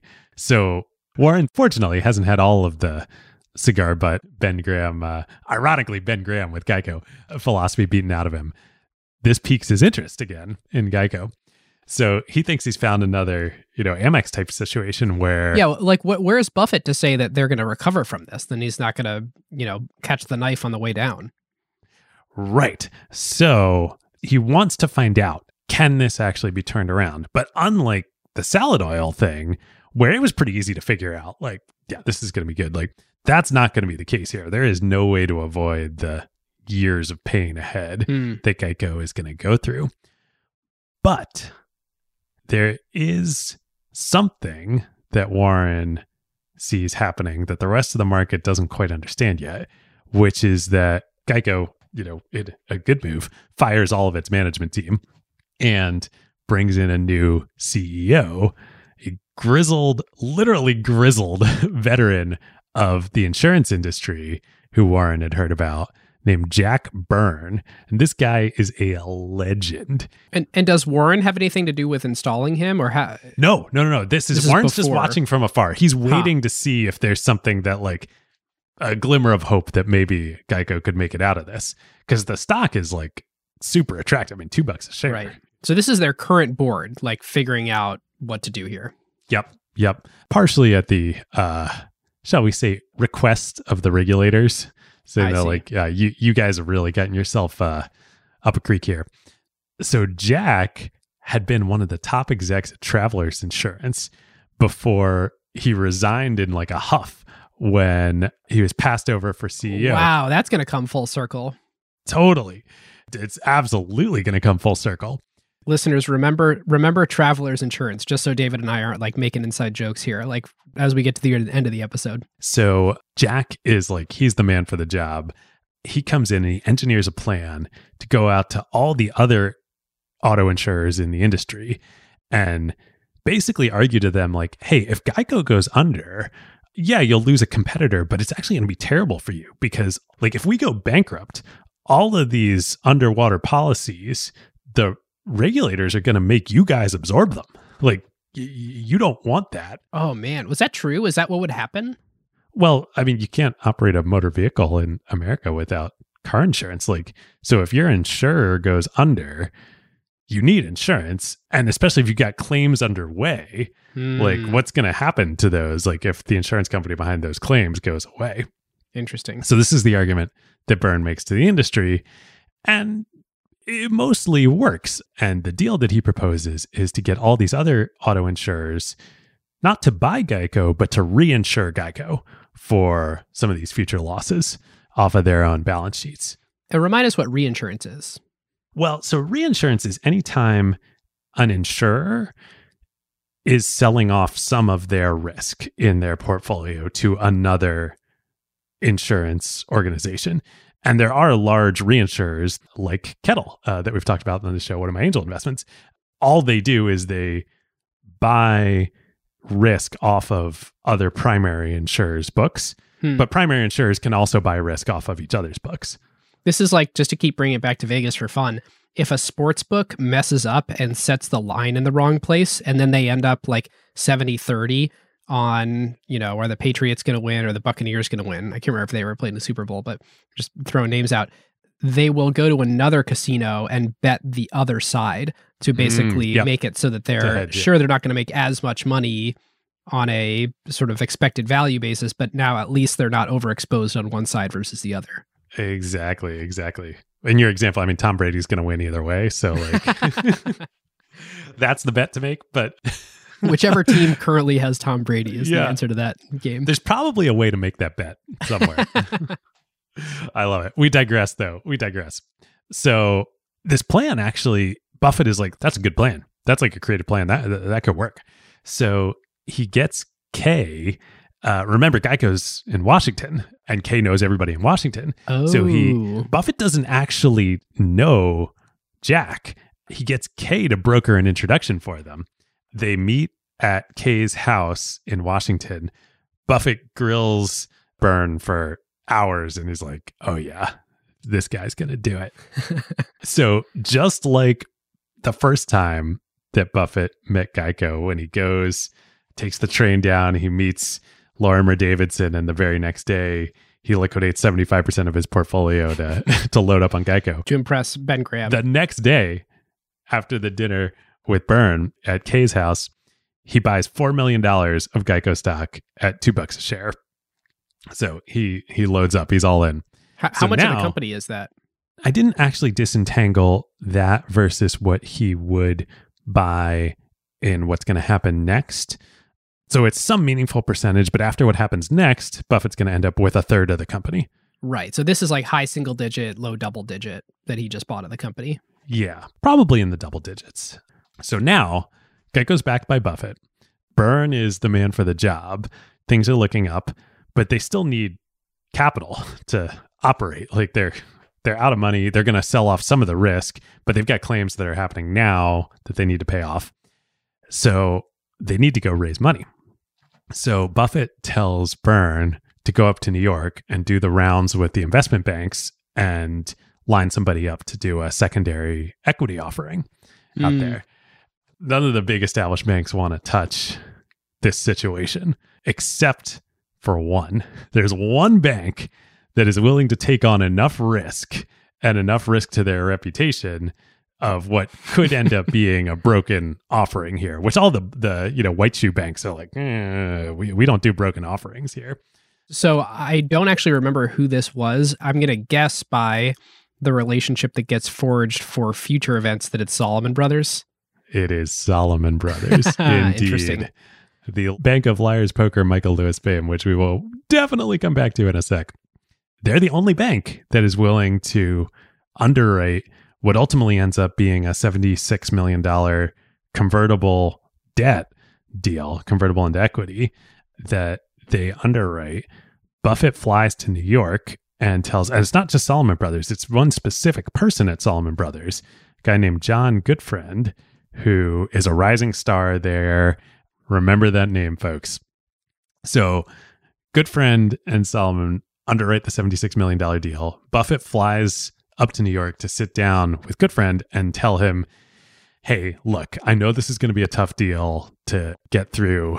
Even Salomon Brothers' famous sales distribution channels, even your famous prescriptionists out there. If things go sideways, uh, Berkshire, we're willing to underrate the deal and do all of it, but we're going to do it at a much lower price than what you go out with if the deal is broken.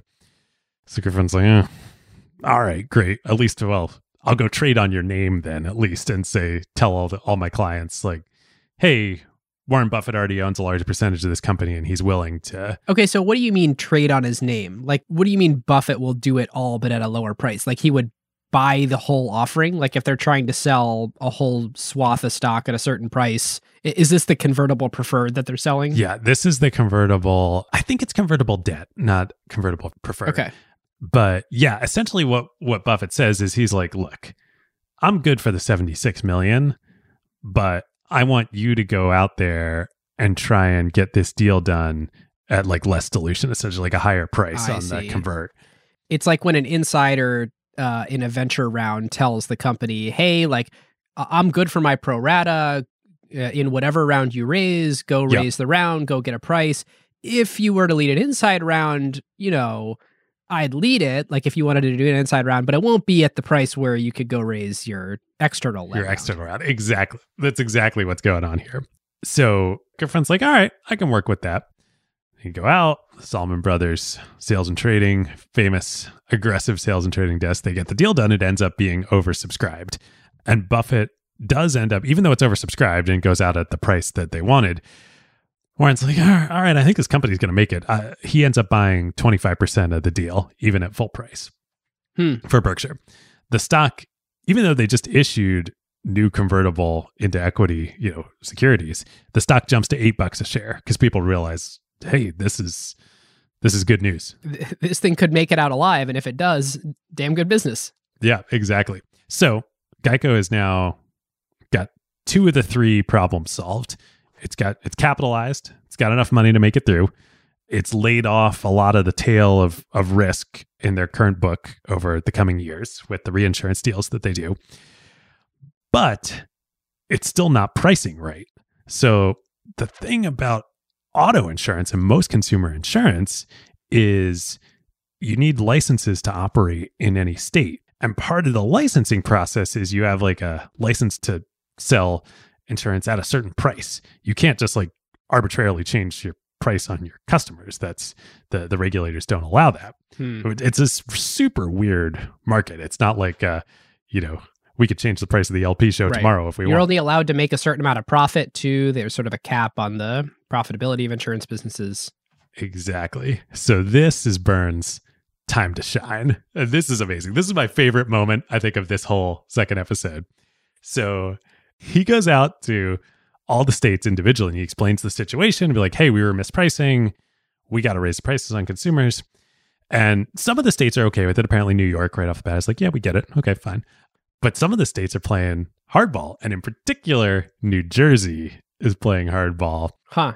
I, I mean, New Jersey, right? Like uh, Florida himself. the North. Yeah, Byrne himself is from New Jersey, so he's like, "All right, you want to you want to do some mafia tactics here? I'll do some mafia tactics." So I'm I'm just gonna read what happens next from the snowball because I, I can't do this any better than than Alice Please. did here. So Byrne marched into the New Jersey commissioner's office with a copy of the company's license to operate in the state in his pocket and told Sheeran, the commissioner, that Geico must have a rate increase. This is now a quote from Byrne. He had a sour ass little wizened actuary at his side who'd been fired by some insurance company and had a bone to pick. Sheeran said, My numbers didn't justify a rate increase. I did all the arm waving and stuff that I could, and Mr. Sheeran was intractable. So Byrne pulled the license out of his pocket, threw it on Sheeran's desk, saying, I have no choice but to turn in the license, or something to that effect with more four letter words. He then drove off to the office with his tires screeching, sent out telegrams to 30,000 policyholders in New Jersey, canceling their insurance that day, and fired 2,000 New Jersey employees in a single afternoon before Sheeran could go to court and get an injunction to stop him. Byrne says, Whoa. it showed everybody, all audiences, I was serious about this and that I was going to fight for the life of this company no matter what, including walking out of a state, which wasn't done back then. Byrne's impalement of New Jersey had exactly that effect. Everybody knew he was serious. And so, do they end up actually just vacating New Jersey and just didn't serve policies Yeah. there? They literally vacate New Jersey, they vacate a bunch of other states. And Byrne is like, by then, he's like, look, this is war. Like, we're either gonna, we gotta reprice. So either we're gonna burn the house down, you know, and, and vacate these states, or we're gonna be allowed to reprice. So Geico, by the end of this, has shrunken down to only seven It's states. like the original Travis Kalanick. I know, I know. It's amazing. He uh, has shrunken down to only seven states. Byrne has completely swapped out everybody in the company. Famously, you know, the a lot of the sort of middle and lower management in the in the company was from the you know the old days, undisciplined days. Apparently, at one point, the then existing HR director is giving a speech in front of the company, and Byrne gets so upset that he storms on stage and fires him on the spot. Literally, like gives him the hook, takes him off stage, points at somebody in the audience, and says, "You're the new HR director." Brings him Oh up on God. stage. Amazing. Is Lorimer still there at this point in history? Lorimer's long retired at this point in time, but he's like Hmm. cheering on from the sidelines and he's advising Byrne and Buffett behind the scenes. Wow. Amazing. So they shrink Geico down to only the seven states and DC that let them change the rates. And they right the ship and they price the policies appropriately. The company gets profitable, it stops losing money, it starts growing again, and then would go on to become what did Warren say in the annual meeting uh, this weekend? I think that they have like what second 20 largest insurance company. yeah, Progressive is slightly larger, but I think they each have about 25% of the US market, Wow. something like that. Incredible. And he spent $47 million from 1976 to 1980 to buy, is it about half the company? So, yes, by the time the debt offering closes, and then when the share price jumps, I assume the debt converts at that point, Berkshire owns 33% of Geico. But because he's Warren and because this is now like one of his jewels, he runs the playbook that he's also helping Kay Graham run at the Post. Geico starts buying back its own stock. So by the mid 90s, we're fast forwarding to, uh, we'll, we'll get to this later in the next episode. By the mid 90s, Berkshire has 50% of the company without putting in another dollar. And then in 1995, Berkshire buys the rest of Geico that it doesn't own for 2.3 billion dollars. so they get half the company for 40 47 Seven. million Yeah. and half the company for 2.3 billion. Either way, they get a hell of a deal because estimates are that Geico's worth probably about 50 billion dollars today, maybe more. Wow. So that's 25 billion of value, assuming that's 50 on 45 million and 25 billion of value on 2.3 billion. Either way, pretty good. Either way, pretty good. Warren's like, look at me now, feds. Listeners, uh, even though this is going to be in the final part of the trilogy, we do have to tell you that the uh, in 1996, the 2.3 billion that was used to purchase the second half of Geico, you might be saying to yourself, why did it take so long if he really liked this business forever? Well, Berkshire had a lot of cash tied up in other stuff for a while, and a thing that happened pretty much immediately before this $2.3 billion transaction for half of Geico was that Warren had a big investment in capital cities, and Disney came in and bought ABC Capital Cities, which then, of course, in that outright sale, uh, all the proceeds went to good old Berkshire, and that was a little bit more capital than 2.3 billion, but about the same amount that suddenly they had to play with to go put to work somewhere else. And Geico was where they decided to go put it to work. What better jewel to put that capital into than Geico? Amazing. So, you know, it's funny. We said on, or I said on the first episode, something that I was totally convinced was right at the time, and now maybe not, where I said that God, if, if Warren had just held on to Geico and not sold, imagine what his returns could have been. You know, who knows what would have happened otherwise, but you know, Geico almost died, right? Like if he had held on, would he have had this ride anyway and ended up here. He got to buy back in at two bucks a share. Totally. Yeah, that's a good point. He did get it at an extremely low basis, even though he skipped a few decades of compounding and growing in there. It is also worth pointing out that despite the fact that it is a Buffett mantra to hold businesses forever, hold hold great businesses that you believe in forever, he can dump a stock just as fast as the next guy. I mean, the way that he dumped all the airline stocks at probably the low point of the COVID stock crash. It was really interesting hearing him on stage last week where he's he was totally unapologetic for that. Thought it was totally the yep. right move. And you could imagine that he easily could have been convinced that that was the right thing to do in the Geico situation too. Totally. And all that matters is uh, the long run. Although, as uh, Charlie Munger would say, who is it? I think it's Charlie quoting John Maynard Keynes that in the long run we're all dead. So you know, but in the long run, Geico becomes you know one of the major jewels, if if not the the most important piece of Berkshire, especially given all the float that they generate. I guess that is that is the big thing that Berkshire and Warren miss over that 20 year period where he's not invested in Geico is using the float. Yep. There is a playbook theme I want to pull forward here, which is, and it's actually two themes, and it's important to know how they're different. The first one is identifying things that have far less risk than the market perceives them to have.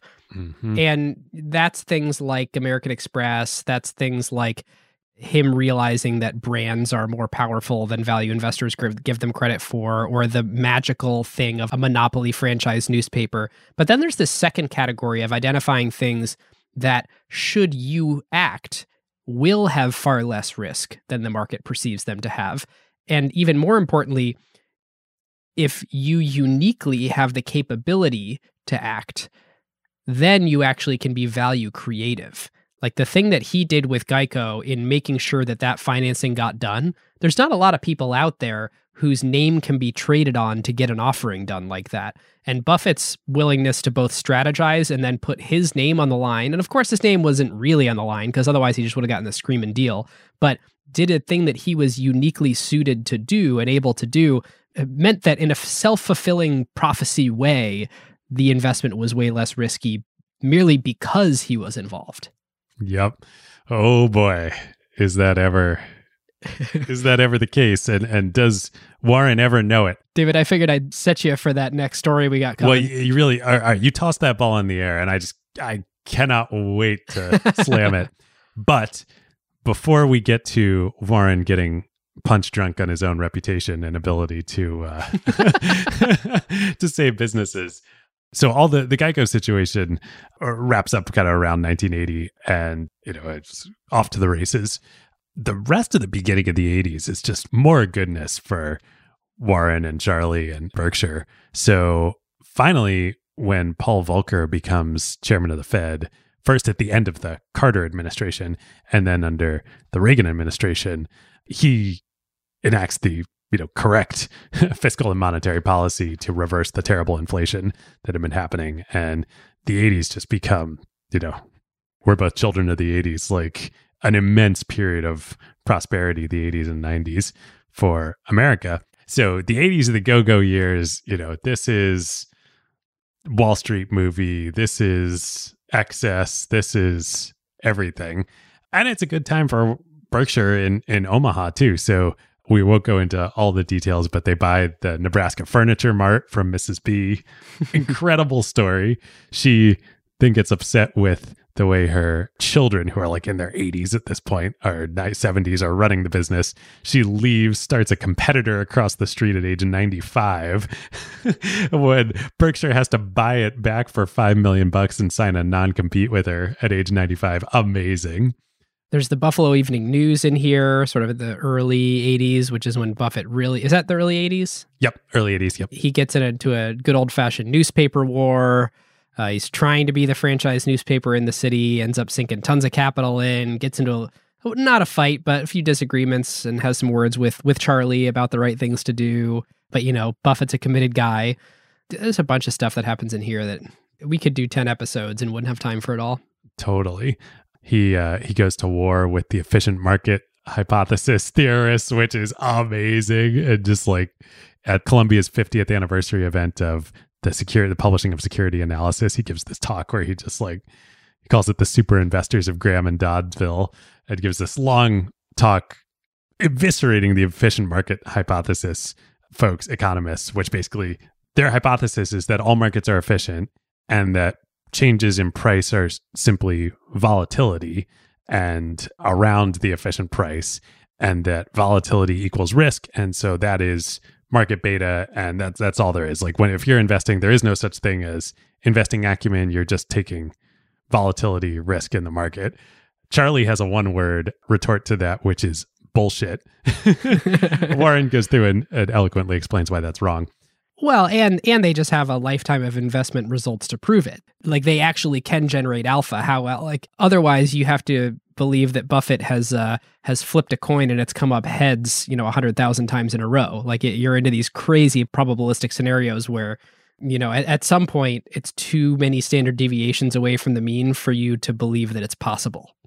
Yep, and the reason this is important for what's about to come is so, like, all this is theory, right? This is like economic theory, but it has a very, very important real world consequence in the 80s, which is that people who, you know, use to their advantage the academic thinking behind the efficient market hypothesis that risk equals volatility, they realize that, well, wait, if risk equals volatility and you can't get alpha, the way you can get more returns if you take something that has a certain degree of volatility and then you lever the crap out of it with debt, you magnify that volatility and then you can magnify your returns if you arbitrage that. And so this is when, you know, the 80s are the debt fueled decade, you know, mortgage backed securities get introduced, all the junk bonds and Michael Milken and DLJ and corporate raiders and corporate takeovers are all happening. All massive leverage buyouts. You get barbarians at the gate. Yep. RJR Nabisco, everything. Yeah. And Buffett and Charlie are sitting and looking at this and they're like, volatility being risk is nonsensical. Risk is risk that you go out of business. and introducing debt into the equation, far from not changing your risk, it massively increases your risk because what causes you to get game over it's when you go bankrupt and you can't pay off your debt.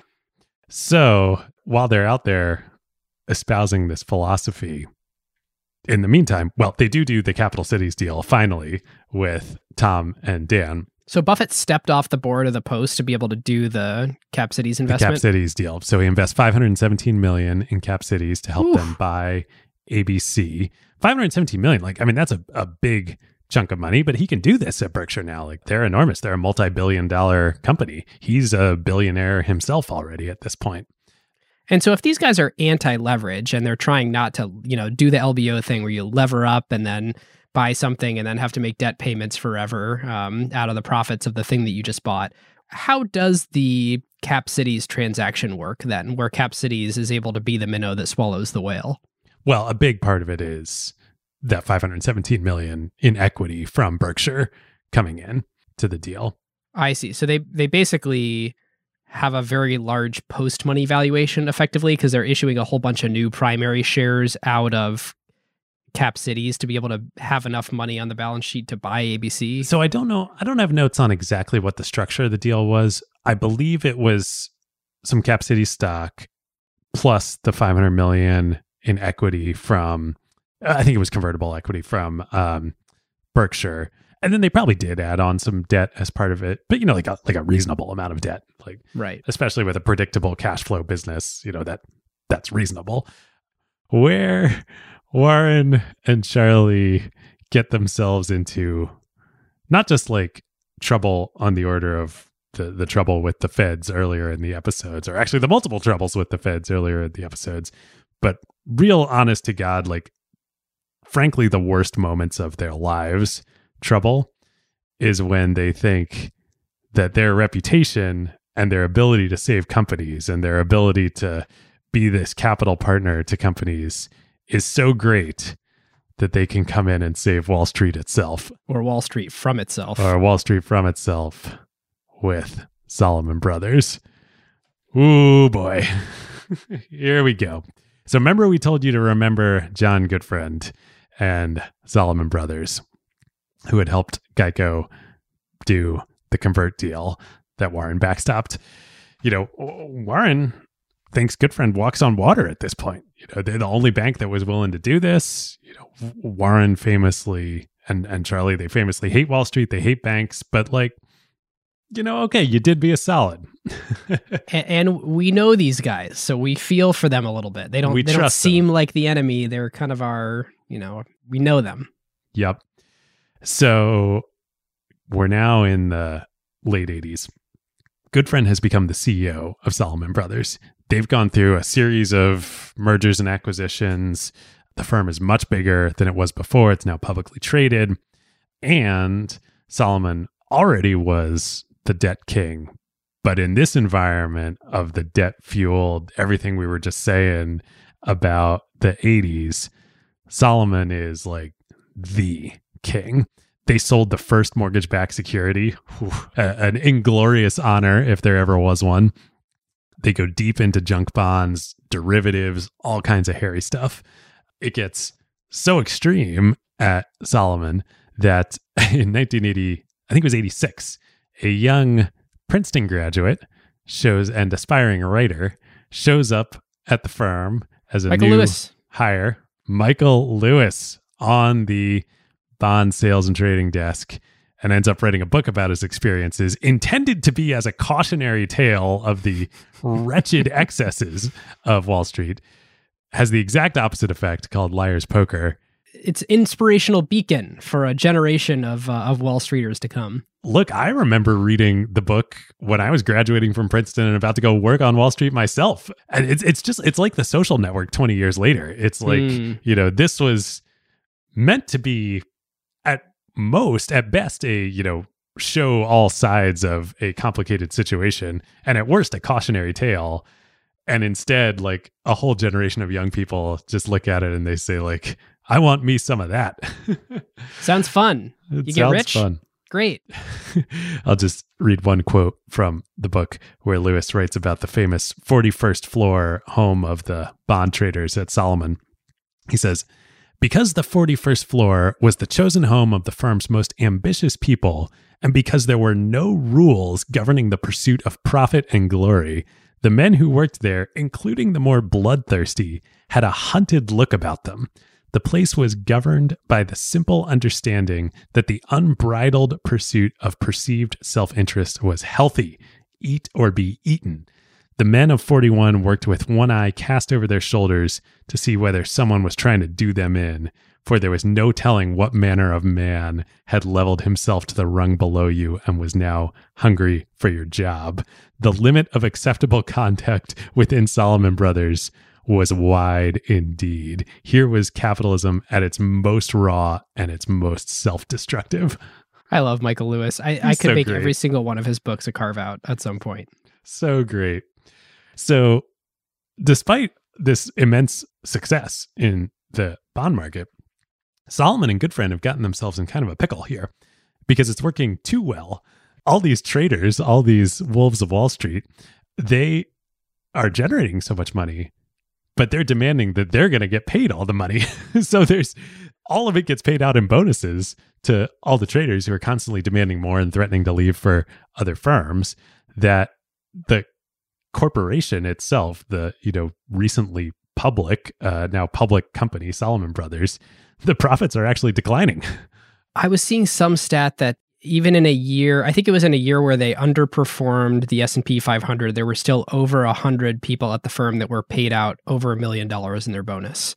Oh, totally. Yeah, one year where that happened, famously, one guy, just individual trader, made a twenty-three million dollar bonus in one year in like nineteen eighty-seven or something. Right, which is I don't know two two x two and a half x uh, uh, by inflation today Whatever it is, that's a damn lot of money. for a rent seeker. You know, like the, the, where's the value creation there, Oh, oh, there is only value destruction happening here. there is nothing being created. or certainly value capture. Uh, absolutely. So, because Salomon itself is suffering, they start attracting the attention of corporate raiders, and in particular, Ron Perelman. Revlon, right? Yeah, Revlon. Yeah, he buys out Salomon's existing largest shareholder, and he starts agitating like he's gonna he's gonna take over Salomon Brothers. Which Gutfreund of and nobody at the firm because they just want to keep paying themselves the bonuses. They of course don't want this. So you've got basically the 100% most anti Buffett and Munger, at least what they say, situation possible here.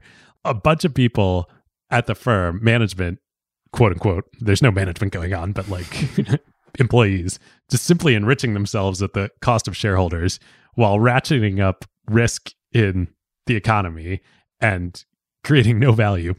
Uh, what could be better? Gutfreund calls Buffett. He's worried about he doesn't want to get thrown out by Perelman. And he says he needs to cash in the favor from the Geico deal. And Warren, you know, at Berkshire has such a reputation of being the white knight and saving companies at this point that And being management friendly. and being management friendly. Exactly. It's all going to come back to bite him.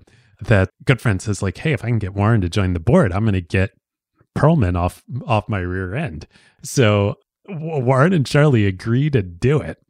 And And they both take board seats, right? They get two seats. they both take board seats. So here's how it goes down. It's Rosh Hashanah weekend in September 1987. And Perelman is like a Orthodox Jew. So he's he's out of commission. You know, he's not he's not doing anything over the Right. weekend. And Of course. Gutfreund knows this. And so he times everything so he gets the deal done in secret with Buffett and Berkshire over that weekend. Berkshire buys $700 million of convertible preferred stock in Salomon. So more than the money than they put into Cap Cities with a 15, 15% interest rate coupon on attached to that Wow. convertible preferred stock. So it's like the company's in dire straits and the CEO really doesn't want or, or really does want to incentivize these particular shareholders to become shareholders. Well, and that's what's so disgusting about this situation is like the revenue line essentially of the firm has never been better. Like these traders, you can say what you will about what they're doing, but they are raking in money for at the top line. But then they're paying it all off to themselves in bonuses. So the firm is suffering. Capital's coming in. They do this really tough terms deal simply to save you know, again, quote unquote, management's own skin. It's it's really something that goes on here, and I mean- it's crazy that Warren and Charlie and Berkshire do this. Even you know, loyalty is super important to them, and Gutfreund and Salomon having saved Geico. Anyway, they do it. Both of them join the board, and there's this famous scene where they fly to New York, the two of them, over this weekend. Maybe this must be like on the Friday, and they uh they go to the Salomon building to sign the papers. And Gutfreund takes them on a tour. They go to the balcony overlooking floor 41. It's like a callback to Child Warren overlooking the balcony of the stock exchange and being like, wow, there's so much money here. I want me some of that. And they're looking down on what's essentially like a seething gladiator pit below. And Charlie looks at Warren and he says, So you really want to invest in this, huh? and Warren uh, supposedly just is kind of like silent for a minute. You can just see him being like, What am I getting myself into? And he finally says, Mm hmm. in like a slow, huh. and then he goes and signs the papers. And you know, credit to Charlie for asking the question, but Charlie follows him into the pit too, and, and oh, 100 percent, and joins the board as well. Uh, totally, and um, probably regretted it every day after. So they do the deal. This is September of 1987. October 19th of 1987 is Black Monday when the Dow falls 22.6%. Oh my God. In essentially a flash crash. I had this confused in my mind. I thought Black Monday in 87 was the long term capital management thing. No, that happened much later.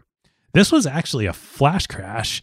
So, like, nobody really knows why this happened. Of course, mm. the hmm. market was overheated. Of course, there was way too much leverage in the system, but things recover pretty quickly. That's not what triggers a meltdown.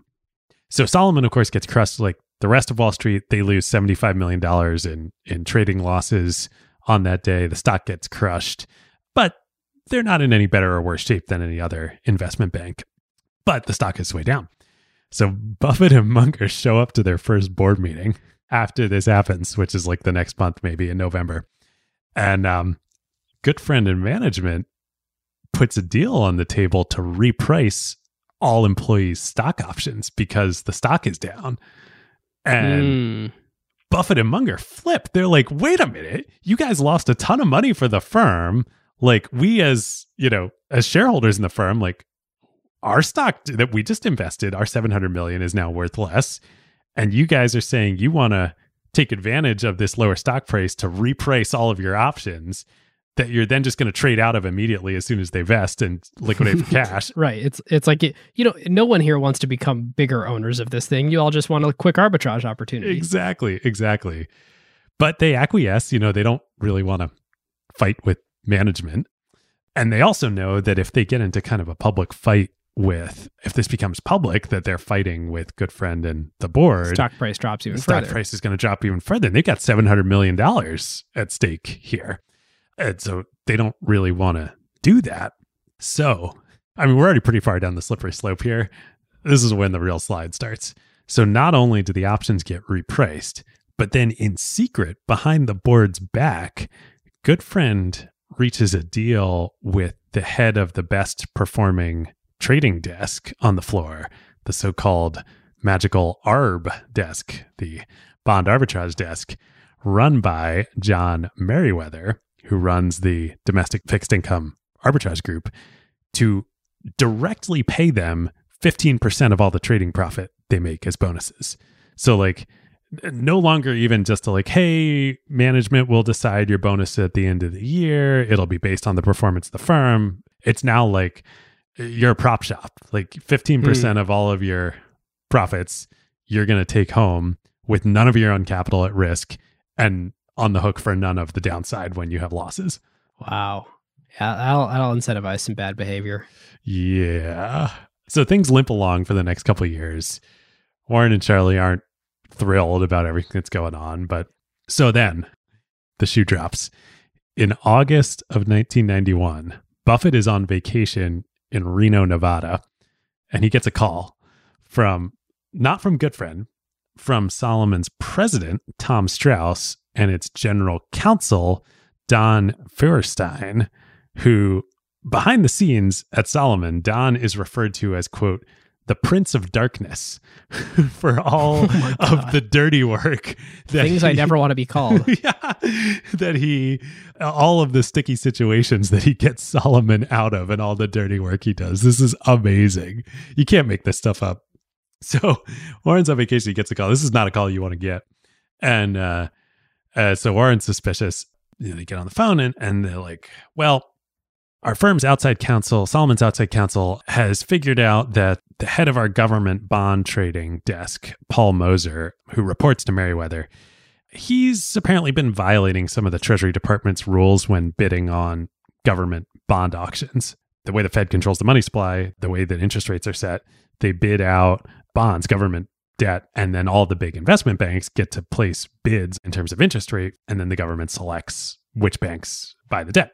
And there's only a few, what is it, 40 banks or something that are even allowed to be involved in these auctions, that are allowed to have the privilege of buying debt from the US government. Yeah, this is the way the money supply gets into the economy. To be one of these banks means that you are controlling, you have a direct relationship with the federal government and the Treasury controlling the economy.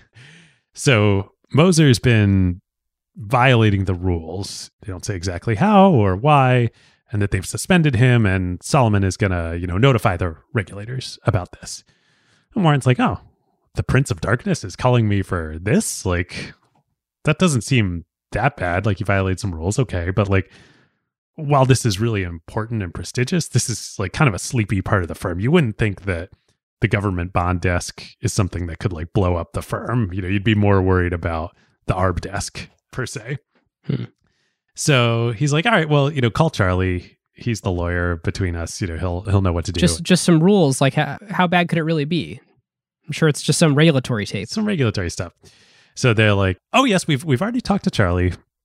He's totally cool with it. Like, no worries. So Warren's like, okay, great. I'm gonna go back to vacation.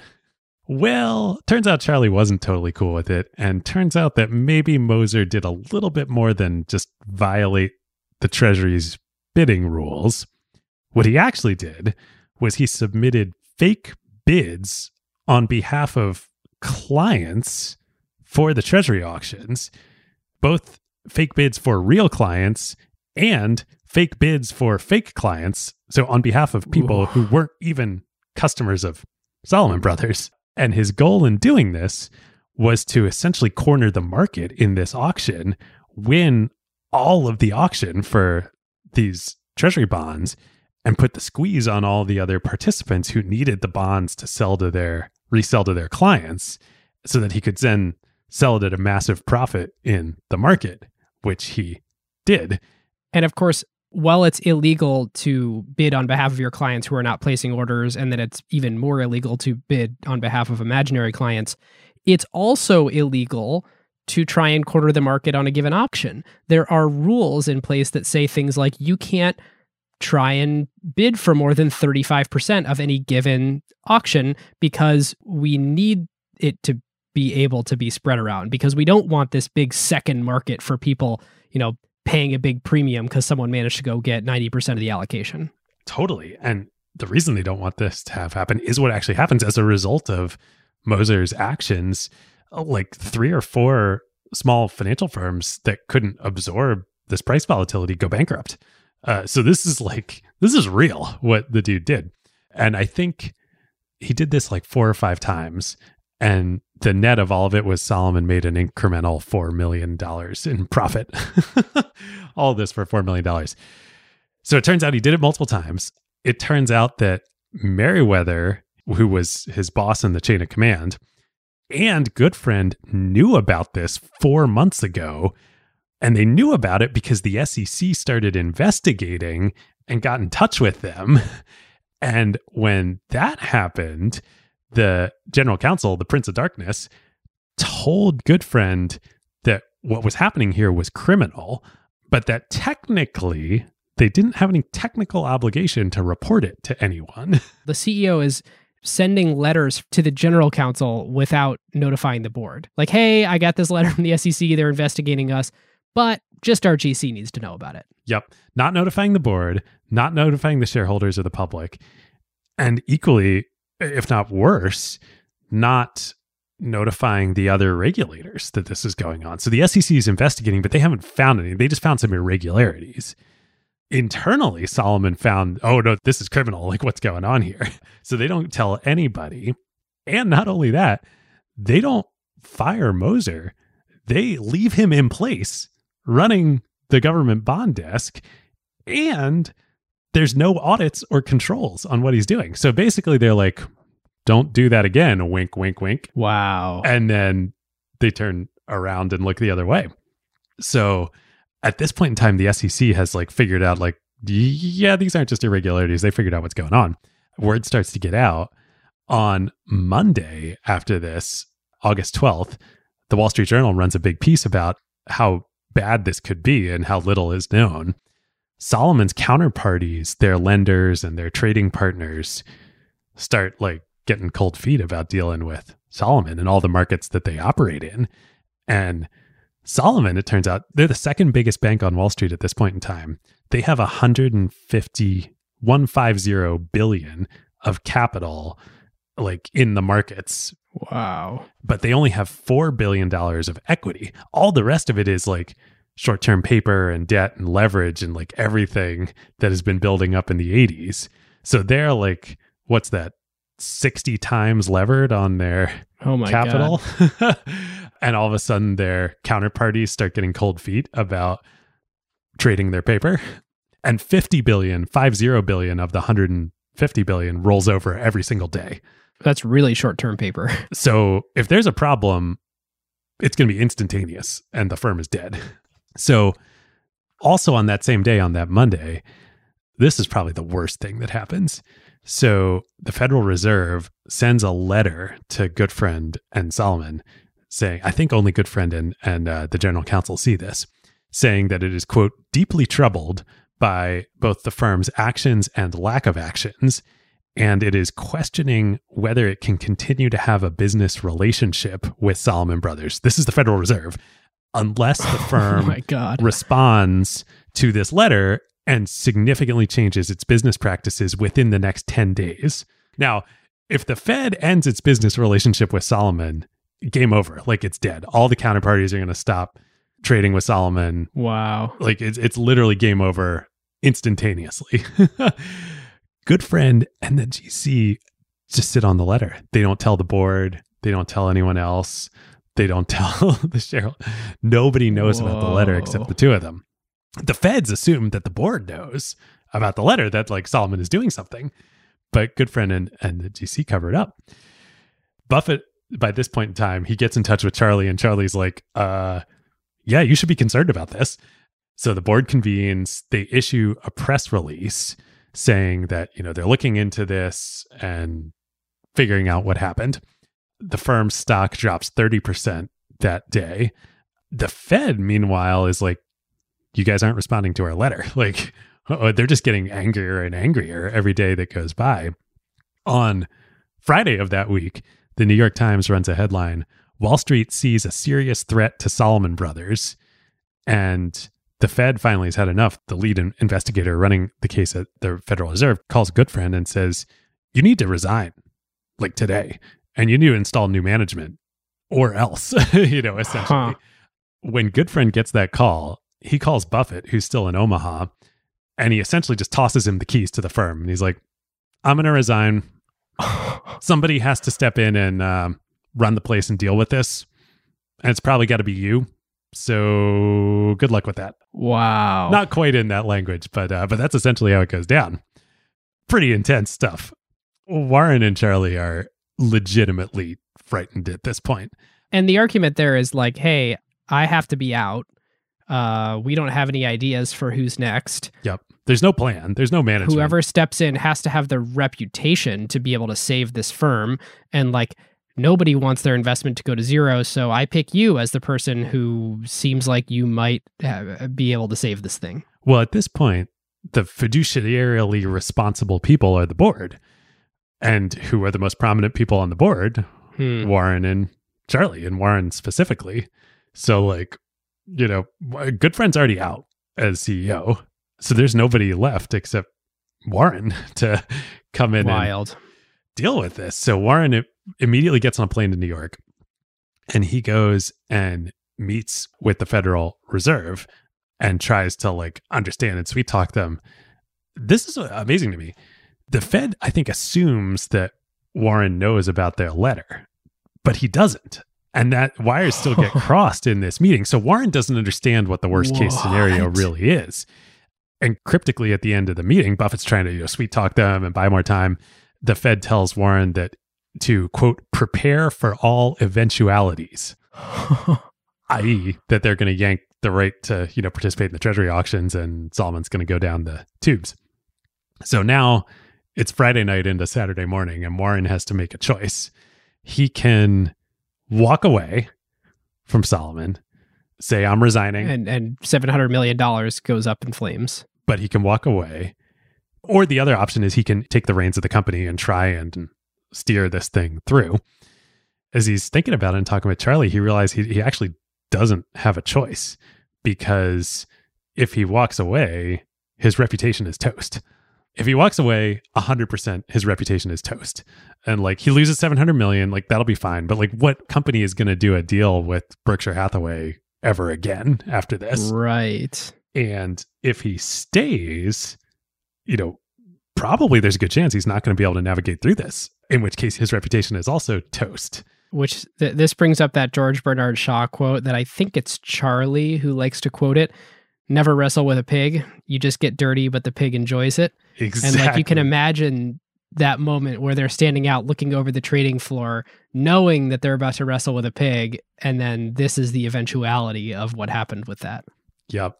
And this is where, as he's realizing this, so Alice writes in the snowball quote, at some point during that long, horrible Friday, he recognized with a sickening jolt that investing in Salomon, a business with problems over which he had essentially no control, had put it all at risk. And by all, she means everything, not just the hmm. 700 million in Salomon, like everything that Warren and Charlie together have built. You know, they're both on the board.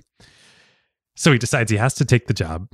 He decides he's going to become interim chairman of the company and he installs the head of the investment banking division, a guy named Deryck Maughan, as the CEO.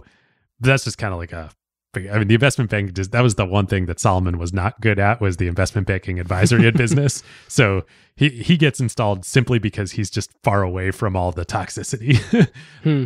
And uh, then on Sunday, the board, Warren and, the, and Charlie and the whole board is at the office in New York. They're trying to figure out what to do when a letter arrives from both the Federal Reserve and the Treasury Department.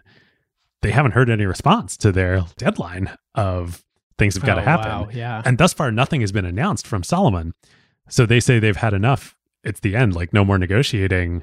They're pulling the plug that afternoon. And by the time the market opens in Tokyo, which is like, I think late afternoon New York time, uh, this is Sunday afternoon, so Monday morning Huh. Tokyo time, it's going to be announced that the Fed has revoked Salomon's licenses and it's over. So Warren directs the board and the lawyers to start preparing a bankruptcy filing. And in the meantime, he desperately starts trying to call anybody he knows in the government using all of his Washington connections to like try and stay the execution here. And he finally reaches the Treasury Secretary, Nick Brady, which is the Treasury and the Fed jointly made this decision. And Warren literally like breaks down on the phone crying and like begs him uh, says this is the most important day of my entire life begs him to stay the execution and just give them like a little more time and figure things out. And so brady is like moved by this uh, by literally warren buffett you know? If there's anybody in the world who could get the government to change its mind and he says like okay let me go talk to let me go talk to greenspan the head of the fed and figure Oh out God. what we're going to do. So hours go by. It's all in limbo. And they're just sitting in in the salomon office drafting up a bankruptcy filing. And then a call comes in from the assistant treasury secretary. Do you know who that was at the time? Call comes in for buffett. No. One jerome powell. Oh my God. then assistant secretary of the treasury. Incredible.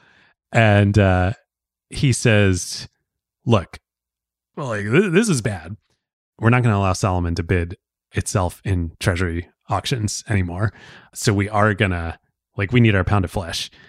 We will however because of you warren because you're stepping in and you're committing to making changes, we will allow Salomon to continue to place bids on behalf of its clients. And he says, Will that work? and Warren is like, That'll do. Whoa. Yeah. So he literally gets the government to reverse their decision. Unbelievable. Oh, that's insane. so now they have to deal with the aftermath. Also, it's incredible that Gutfreund never showed the letter because I assume he was a shareholder too. And of course, it's going to come out that there was a letter sent at some point. So it's not like he's saving himself any like legal liability by not disclosing it. Well, I think what happened, I don't know how far in advance he had gamed this out. What ends up happening, I'll tell the story in a minute of how this all wraps up, but as this is going down, like concurrently that weekend, Gutfreund and his lawyer, they end up, because Warren still, he doesn't know the extent of Gutfreund's, you know, deception here and cover Hmm. up. And he doesn't know about the letter. He doesn't find out about the letter until later. And so they go out to dinner and uh, Gutfreund and his lawyer, uh, personal lawyer, try and get Warren and Charlie to sign a severance package for him, leaving the company. Uh, they want a thirty-five million dollar payout. Uh, your reaction is priceless there. That's wild. Isn't that wild? So they're trying to get the money, as always. And um, fortunately, you know, they're dealing with Charlie Munger here. so Charlie basically stonewalls them. He this is amazing. I don't have the quote written down here, but this would later get arbitrated. And Charlie would testify in the arbitration under oath that Charlie's natural way of you know being with other people is he turns his brain off when he's not interested in things and he wasn't interested in what they had to say and so he was just muttering and not saying anything and it's uh amazing, amazing. In the negotiation. yeah in the negotiation so they don't agree to anything they don't sign anything and and ends up after years of fighting this in arbitration uh gets zero dollars as he should Mm. anyway, so they get the save, the stay of execution from the government, and then they have to deal with the aftermath. So Warren has no interest or ability in actually running day to day Salomon Brothers. But what he can do is he can deal with the government and the public. So he instructs Maughan, the new CEO, to clean up the firm inside. You handle everything inside the building. And his instructions are get it right, get it fast, get it out in terms of dealing with all the corruption in Mm. Salomon. And basically, the first thing that happens that week is he gets Warren gets summoned before Congress to go testify in front of Congress. And this is brilliant. So they bring in MTO, Munger, Tolles, and Olson, of course, to represent him in all this. And, Mhm. and Ron Olson comes in, and Roy suggests this brilliant step that goes a long way, I think, towards saving Warren and Salomon. He suggests that they proactively go to the government and say, we will waive our attorney client privilege. So everything, Oh, which is this is like extraordinary. This never happens. So they're going to the government and they're saying all of our communications and anything that MTO finds at Salomon, we will share with you. Wow. And you it makes sense to do that because they're the new guard. So it doesn't there's no way it can reflect poorly on Warren, Charlie, MTO. It's only going to be negative for all the Right. people that Warren wants to fire anyway. Exactly. So Alice writes in, in the Snowball about how perfect this was. The more evidence that MTO found on employees that were guilty, the more proof it would show the government that Salomon was cooperating and that Buffett was cleaning everything up. And the employees, meanwhile, must cooperate or be fired since none of anything that they would say would be protected by attorney client privilege with MTO. so the employees' options were get fired or answer MTO's questions, and anything you say to MTO is going directly to the government. Yeah, so Warren's not there to protect anyone. He's No. there to uh, uh this is a win-win for him. Exactly, exactly. This has Charlie's fingerprints all over it. Ha. So Warren goes in front of Congress, probably one of the most famous statements that Buffett's ever made, and uh, you know certainly corporate history, where he's being grilled by senators about what he's going to do at Salomon and how he's going to turn it around, and he says uh, the way that Salomon's going to operate going forward is lose money for the firm and I will be understanding, lose a shred of reputation for the firm and I will be ruthless. Hmm. Fascinating. And he kind of puts on a show and he wows Congress. And Salomon ends up getting out of this thing with they settle in the next few months with the government for a $190 million fine plus a $100 million restitution fund, which I assume is maybe to go to the other financial institutions that were hurt by the cornering of the market in Huh. the treasury I mean, auction. restitution's got to be it. Yeah. Certainly that's a lot of money, but like this is amazing. He pulls this out. The firm Wow. survives. And so obviously Salomon is, you know, damaged, but over the next few years they recover and they end up a few years when, later when does Warren? When's he able to like actually step out of day to day? as soon as possible. Basically as soon as the settlement hits, he's like, and I'm out as chairman. he stays on the board though. He keeps the investment in and uh, but he's no longer day to day. So this happens in 92. 6 years later in 98, Salomon gets acquired by Citigroup, the former Travelers Insurance, as you Incredible. put a pin in for $9 billion, which means that Berkshire gets a return of $1.7 billion on their $700 million investment, plus the 15% coupon that they had been, Oh, cash coupon that they'd been getting. So, unbelievably, Wow. th- I mean, it, it literally takes Warren and Berkshire to the brink. But this ends up being a really good investment for them. Wow. It makes so much sense why he, Buffett then had the the quote, it takes 20 years to build a reputation and 5 minutes to ruin it. If you think about that, you'll do things differently. I, I bet he sort of imagines looking out on the trading floor when re- reflecting on how he might do things differently. Totally. I do wonder if he looks back on this and thinks, was it worth it for that investment return? Probably not. A hundred percent not. Yeah. A hundred percent not. You know, the irony is like yeah, hundred percent not. But this only kind of adds to the myth of Warren and Berkshire. Well, right now he's the guy who, he can he can save even the cesspool of Salomon brothers. You know what can't he do? what can't he do? Uh so this is where we're gonna leave part two. But there's one coda before we do. Ben, you may know, you probably know, but listeners, I will ask, do you know what other organization after this whole debacle that John Meriwether, the head of fixed income trading at Salomon Brothers, would go on to found two years later in 1994? David, is it uh, something that had a crisis where you mentioned it earlier in this episode? Yes, it would be. My God, this is just crazy. Is he part of the group that was the former Salomon Brothers people that went to do long term capital management? Not only was he part of that group, he was the leader of that group. Literally, John Meriwether, founder and CEO of Long Term Capital Management. Wow. And he was the guy between Gutfreund, who was the CEO, and the guy directly underneath him was the guy doing the auction violations. Wow. Yup. How crazy is that? Did any of these guys ever go to jail?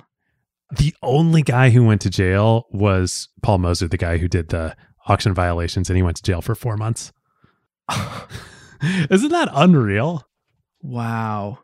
like literally i mean uh, the thing that we didn't talk about in this history you know certainly the government was influenced by warren's reputation and his pleading but they were also scared too like nobody knew what would happen if you just took the second Hmm. largest investment bank in the world out back and shot it like it for sure would have created a, a financial meltdown and then of course you know 16 years later we got to that was this was the dress rehearsal for what we got to see actually happen in 2008 Wow.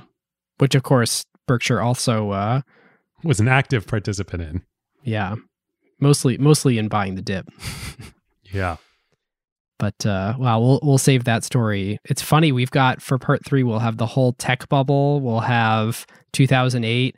We'll have the tech bull run of the last however many years, and kind of the future of where do we think Berkshire goes from here. But this feels like a good place to leave this part.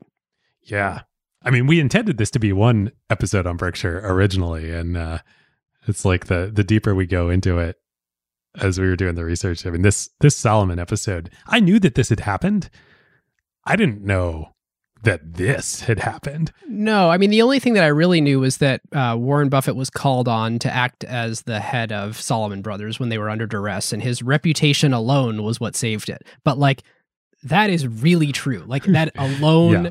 it's not just like that he was acting as the head of the bank in a riskless way. Like, he risked the whole future of Berkshire to make this happen. Yeah. In fact, when, when you when you think about the return, turning seven hundred million into one point, what or he made one point seven billion over how many years was that? Like six or The- seven? I think he made a, it was a billion. So I think it was 700 million in and then 1.7 out. But he got the coupon payments also. So So it's maybe like a two hundred percent return over over six seven years. So good, but not for this risk. yeah, no, definitely not for this risk. Wild. Well, I think before we talk about power, we should do a quick review of the businesses that they had owned outright during this part of their history. Because I think people have a general sense of the stuff that they own now, both through the businesses that they own wholly and through their ownership of big public companies like, you know, Kraft Heinz or of Coca Cola. But let's review the things they bought in the 70s and 80s and, and owned outright. See's Candy, Wesco Financial, the Buffalo News, Precision Steel Warehouse, Nebraska Furniture Mart, thanks Ms. B, Scott Fetzer, Fechheimer Brothers, Borsheim's Jewelry, H.H. Brown, Central States Indemnity, and then in 95, the the finishing touch on on Geico, they bought Helzberg Diamonds and uh, R.C. Willey Home Furnishings. So there's like a lot of Berkshire that you think about today that they don't own yet. Yep. On the public equity side, the main positions we talked about the Post, Cap Cities, Salomon Brothers, and one that we didn't talk about that we'll talk about more next time in Coca Cola. I think those represented significant parts of the value. But again, as we've seen, they're taking a hands off approach here. as we analyze the power, we think about them as sort of two different business lines because it does feel like it, the the business activities day to day are very different between those two things, which actually you see reflected in the management structure of the business, flashing all the way forward to 2020. You have Ted and Todd. Uh, on the sort of investment management side, buying publicly traded companies or investing in publicly traded companies, and you've got Greg and Ajit on the you know wholly owned subsidiary side. The insurance and the Ajit running the insurance businesses and Greg running all the non-insurance businesses. non-insurance, which is funny because it's like so diverse that you don't have a way to label it. So it's just insurance and non-insurance. Yep. So okay, let, let's talk first about the wholly owned businesses. So the business activities there are prospecting, you know, identifying the whole landscapes of, of businesses you could buy, evaluating those businesses on their fundamentals, you know, making the decision to invest or not invest, and then making sure that you leave or install the correct management in place to, you know, make those businesses hum over a long period of time. And then of course, capital allocation where you're you're making sure that you're deciding if that business is one that you like consuming capital and you want to funnel more capital to that business so it can reinvest in in growth or if that's a capital producer and you maybe like uh, your your jacket linings business or your uh, your stamps business, you don't want that business consuming any more capital, and that should just spit off capital that gets sent to the head office for reallocation. So, with that preamble, those are sort of the business activities of the wholly owned subsidiary side of the business. Yep. Now, of the Hamilton Helmer powers, which uh, you know basically enable you to, in a long-term way, get a durable, sustainable differential profits above your nearest competitors. So here, I think we should think other conglomerates. We should think private equity firms. Definitely private equity firms. Yeah, think about uh, the, these companies going public. SPACs weren't really a thing yet, so that wasn't uh, an option on the table. Strategic acquirers, I think, were though. The question is, which of the seven powers sort of applies to Berkshire? Yeah, this is gonna be fun because it's not network economies. it's not our it's not our usual favorite. It is definitely not. I'll make a first run at it and say counter positioning, Mhm. and certainly counter positioning versus anybody that's running money. Yep. And I think to more finely articulate that, I opened this episode by talking about the fact that Warren chose a very unique structure in choosing not to have a fund or a partnership, but instead to have this operating business, Berkshire, that he uses the capital from to invest off the balance sheet. And it's very interesting when you have that structure and you're not generating fees and you're not thinking about raising another fund and you're not getting a carry or a promote, you have just as much downside risk as upside benefit. And so your incentives are pure in a way. You only want to make financial decisions that, you know, buy low, sell high, or buy low, hold forever. And uh, uh, there's no other way that you make money. Well, all your only focus is long-term value creation because nothing that you're going to do is going to increase your fees or increase your value in any set, you know, fund life period of time or anything like that. Right. So that makes you counterposition to private equity firms. Yep. And so then the question becomes is that actually power in a positive way or is it somehow negative? Is it just a disadvantage? Are, are they counterpositioned to you? Because let me put it this way: because they there's certainly more. deals that a PE firm would do that Warren wouldn't do because the price is too high. But it, is the opposite true? Can Warren get deals done because the PE firms have an opposite business model? Well, it's interesting, right? Because this is so obviously not a tech company in so many ways. And this market that Berkshire operates in, the market of acquiring in and investing in other companies, is not a winner take all market. So what's interesting is like to succeed, they need a niche. And they certainly carve out their niche exceedingly well with counter positioning versus other players. The best, you know, we didn't talk about this on the episode I'm going to say because we didn't have time, but like, well, what is time on an acquired episode anymore? but uh, this is how they win the the Mrs. B deal, the Furniture Mart deal. You know, Buffett sits down with Mrs. B and says to her because she has other offers to buy the Furniture Mart for more money, and says, you know, you you could certainly take those offers, and I'm not going to pay what the private equity firms and others will pay, but at the end of the day, those firms are what's motivating them is selling your business for more money. and mm. they may say lots of things to you and be aligned and love you and want to keep you and your family in place running it. But at the end of the day, they're going to do anything to maximize them selling the business for more money within a set period of time so that they can make their fees. I'm not going to do that. Mm. I'm genuinely going to leave you and your family to run this. Right. It's like having a longer lens is actually the counter positioning here. Yeah. And simultaneously holding true the belief that, or holding it to be true that keeping the family in place to manage it is the long term value maximizing decision. Yeah. Both of which are true. Both of which can be true. Can be depending true. on yep. uh, if you acquire the right business. It gets back to the fight with the efficient market hypothesis theorists and the nature of debt, which all of the private equity firms are using to buy these companies, to layer up the companies and buy them. If the goal is to have the companies operate sustainably the longest and generate the most cash flow over truly the longest period of time, you don't want to use debt because debt is going to increase the chance that the company goes bankrupt. And so if as a seller, if you care about the legacy of the company, either for, you know, whatever your family working in the business, you know, them making money, you retain a part of it, or or just for the legacy of the business, your interests are aligned with Warren's then because he wants the lo- cash flows over the longest period, which means he's going to avoid debt. Such a good point. Hmm. Okay, so yeah, I agree. Counter positioning for sure. Definitely branding. Definitely. I mean, like that's probably actually the place where you start. Like the Warren Buffett brand just enables you to do things that like literally the Salomon thing. Like anyone else crying on the phone to the federal government probably wouldn't have impacted them, but because it was Warren's brand crying on the phone. totally. It's trite, but I'm trying to use the the seven powers language here. A hundred percent. I think the seven powers actually apply a lot. Yeah, counter positioning apply, but yeah, branding, hundred percent.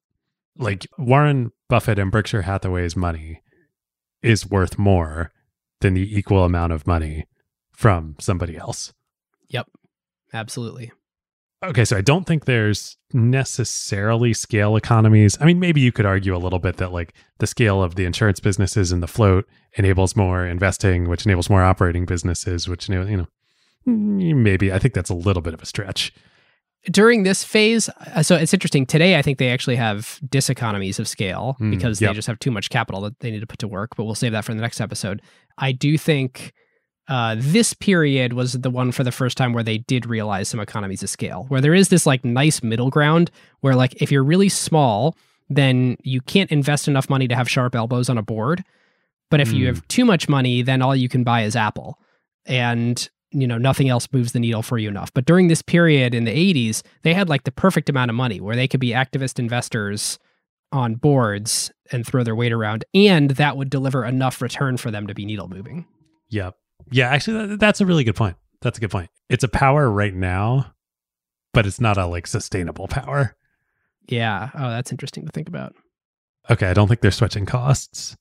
No, I- I- this, and that's all I've got for this so far. The question is which of those apply to the public investing side of the house?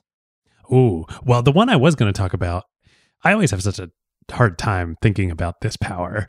And as Hamilton says, it is the trickiest of the seven powers. But is there process power here at Berkshire? I mean, it's funny. It's like thinking about process power in a super small organization feels like a de facto no. Because the, they always uses the example of the Toyota production system that like the system was so complex it couldn't be written down to be retaught to someone else because it's held in so many heads and the decisions are all made by one person. So like, is there process power in Warren's head? well, he calls Charlie, but Warren ultimately makes the decision. I think there's a liberal interpretation of process here to Yeah. to make that the case. It's funny because I was for public market investing, I was thinking like, you know, that might be the only really arguable one. You freaking efficient market hypothesis to you. well, uh, I, no, I'm definitely not an efficient market uh, hypothesis disciple, but I do. I think there are definitely market inefficiencies, as this episode shows. But I don't know that Berkshire had any sort of unique, any defensible ability versus others to see and then act on them. They acted on the ones that they saw. Other people could act on the ones that they see. Right. But getting back to that point that I made earlier around identifying things in the market that not only have less risk, but actually exclusively have less risk than the market perceives them to have when you act. I think I was sort of foreshadowing power there, where there are things where Berkshire uniquely could have acted and therefore saved the company, gotten the deal that they did, were able to join the board, whatever the thing is. And so I'm trying to figure out how to quantify that. So WAPO, Salomon Brothers, these were things that Buffett could uniquely do in an advantaged way versus the com- their competitors. uh, their competitors being all other capital, and why? Well, WAPO was kind of Buffett had to fight his way in. It was sort of like maybe that was like part of developing this power. Cause, you know, Kay was sort of like scared of him at first and certainly reluctant. And then Buffett fights his way in. I don't know that like that was a power. But then once he was on the Washington Post board and like the mystique of Warren Buffett had started to, you Hmm. know, grow, then I think maybe it becomes something defensible. Yeah, it's a great point. Well, normally here I would move us on to playbook. I literally think we had discussed every playbook theme during the narrative, during history and facts uh, that I possibly could have brought up here. So I have nothing to add in the playbook section this episode. Yes. As as Charlie would say, no, Nothing to add. Value creation versus value capture. let's do it. So Buffett definitely created more value in this chapter than in the previous one. 100%. Like in the previous one, you're buying and selling, you're buying at low prices, you're selling at high prices. Here you're doing things like they legitimately created value for Salomon's shareholders. like a lot of they it. created $9 billion worth of value. The question is wh- what other situations in the 70s and 80s did they create value? Certainly for Berkshire shareholders by marrying the insurance businesses and the operating businesses, for Berkshire shareholders to be able to sort of realize the incredible benefits of those two things operating in tandem. I think they also created value for Geico in the saving Geico. Now, you know, Jack Byrne yeah. did all, all the legwork himself, but no question having Warren, you know, there both with the regulators and the government of like, hey, Berkshire Hathaway is behind us now. We're going to be okay. But then also specifically with the financing and with Salomon Brothers and with Wall Street, you know, backstopping the deal. Yep. Is there value destruction for the American consumer by making it so all those people who had Geico in the states that they decided to pull out of lost their car insurance? Hmm. That's a good question. I don't think so. I mean, how hard is it to go get different insurance? Right. And if Geico wasn't going to make it if they didn't make those changes. Right. It's not like they corporate raided it and went in and it was going to go perfectly fine, but then they destroyed it, right. Toys R Us style. Now, what was interesting in that story, though, was, you know, I think Geico and Byrne were the first to actually pull out of states. Like nobody had ever done that before. Hmm. Uh, so they did sort of cross a Rubicon. So, yeah, I don't know. It's a good question. Now, certainly Salomon Brothers, you, you could debate a lot of value destruction there in aggregate. Oh, from the entire time they were shareholders, certainly. Yeah. Now, did Buffett and Berkshire meaningfully contribute to that? No, probably Unlikely. not. Other than they did prop up corrupt management. Yeah. Like value capture, to move on to that and hit it real quick, it's Berkshire, it's Buffett. They always do a damn good job of capturing the value they create. no qualms there. Yeah. Interestingly, especially over this period in the life of the company, probably because of the long term focus on not selling investments with regard to tax liabilities, you know, Berkshire and its shareholders pay, if you don't sell, you pay no tax. Right. massive tax deferrals. Massive tax deferrals. Yep. All right. Grading. I want to grade this the same way that we graded the last one, which is we are going to look at their pure performance versus the S&P 500 during that same time frame. And you you may recall that in the Buffett partnership years, the annualized return was a 29.5% annual return over those 12 years. Historic, legendary. And, and I think what did we determine that was? Something like a 28x and you actually yeah. that that 12 years you could comp nicely against a venture fund and say uh, if anyone could 28x the money then they'd be a top decile fund for sure and uh, the buffett partnership had the increased benefit of you could take all your money out or put all your money in in any given year you didn't even have to lock it up for the entire life of the fund the way that a venture fund does so uh, you know slam dunk i think we call that an a or an a plus this set of years, we're going to look at 1970, so the year immediately following the liquidation of the partnership, to 1992. And we're going to look at just Berkshire Hathaway over that stretch of time. Their rate of return, pretty similar 27.4%. Dang. Like, I don't know how you like the Buffett partnership years and don't like these. I think this is like, yeah, this is the golden years of Berkshire Hathaway. Totally. Wow. I didn't realize that that's what the number was. I mean, it literally is, it's just like Michael Jordan, you know? He went out at the top of his game, he came back and he won three more championships.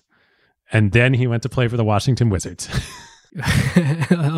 and actually, maybe we will see that last part here in uh, in a little bit of to buy tech stocks in the next next chapter. Yeah, but truly, I think uh, there's this scary thing where you sort of look at this and you're like, maybe Buffett does know how to time the market. Like no one can. And yet the guy liquidated his partnership in 69, bought back in big in 71, 72, had this run all the way through, you know, the early 90s, started piling up cash in the 90s and as we'll talk about wrote a very famous article in 99 you know the year before the the dot com bubble burst articulating exactly how overheated everything was as he was piling up his cash. So he is acting on his thoughts here. Uh, maybe he can time the market. Maybe. Although, well, we'll save this for part three, but I would say track record on market timing has not been great of late. No. But just to put some numbers around this 27.4% uh, rate of return, if you had bought Berkshire in 1970 on January 1st, which is uh, the day that Buffett distributed it out to everyone when he closed down the partnership. Uh, it was 45 bucks a share. And at the end of 1992, and, and of course, these are what we now call the A shares. In 1992, that was $11,750 a share. Wow. That's bonkers. Bonkers. And today it's over 400,000. Is that right? Yes, it is a record high as of last Thursday and may, maybe up again again this week. Wow. My hat is off. uh, what more can you say? I mean, what more can you say except like the comparison is Michael Jordan? Yeah. Well, listeners, we will know more in part three. And thank you for uh, listening to the Empire Strikes Back episode of the Berkshire trilogy. David, do you want to do quick carve outs? Yeah, let's do it. So, my carve out is a great podcast episode on the Armchair Expert podcast, which is so, so good. good. So good. Dax and Monica do such a good job. So many good episodes recently, but Seattle Love, the Macklemore episode was amazing. Oh, yeah? Have you listened to this? No, I haven't. Oh, you got to listen to it. It's so great. Lots of Seattle talk. Dax loves Seattle. He recently was in Seattle, so they spent a lot of time talking about it. But Macklemore was so great. They just get into so much great stuff. Lots of discussion about that. Just ever, just go listen to the episode. It's fantastic. All right just added it to my queue. Literally pulled out my phone and added it to my Overcast queue. Mine has its roots in uh, something that you said earlier this episode. You mentioned the mafia. You mentioned the state of New Jersey. I, for the first time, am watching The Sopranos, and it is excellent. Love and it. I totally see how it kicked off this like modern golden era of TV that we have going on. And I think um, uh, it was lost on me. I mean, I was what nine when it first came out or 10 when it first came out but it was lost on me all these years where i've loved shows like mad men and billions and succession and uh, going back and watching the wire like the sopranos really did sort of kick it all off and it's violent it's horrifying in, in many ways but god is the writing great so great so can't recommend it enough i am in season 6a so i am nearing the finish line so nobody spoil it for me amazing what year did the sopranos start I want to say it was like 97, 98. Wow. It was like right around the time The Matrix came out. Wow. Oh, man, that's a throwback. Yeah. The Matrix. Wow. and they share a couple of actors between The Matrix and that, which is it's it's it's old enough where you see people who you know from things later in their career and you're like, "Oh my god, it's a young so and so." And I'm I'm feeling quickly like my parents. Like when I was a kid, I remember watching things with my parents, and they would say, "Oh my gosh, this movie has young so and so in it," and uh, that's now me. that's amazing. That's amazing. Well, we're hitting that time of life. We are. Well, listeners, if you want to talk about all things acquired, this episode, things we missed, things we caught little notions that you have that uh, we may not have seen in the research. This is a three parter, so it is not too late to tell us, and we can insert these great tidbits into the final part of the trilogy. Join us in the Slack, acquired.fm slash Slack. You can talk to lots of other people. There's 7,000 people plus David and I, and it's always a, a great time in there. So you, you should join us. If you love Acquired and want to be a deeper part of what we do here, become a limited partner acquired.fm slash LP, you'll get access to our library of over 50 interviews and deep dives on company building topics, monthly Zoom calls, and our upcoming next book club with Brad Stone, which we're super, super excited about. Woo. So, with that, if you aren't subscribed and you want part three, someone sent you this and you're like, I have to make sure I know when part three comes out. You can click subscribe in the podcast player of your choice. They may even have a, an option so you can enable push notifications so that way you you know for sure when that episode drops. And uh, tell your friends. Share it on social media. We always appreciate when people share their love or frankly if you have some beef and you want to share that publicly too we're happy for you to do that wherever wherever you see fit. So thank you for sharing the show. Thank you for listening. Listeners we'll see you next time. We'll see you next time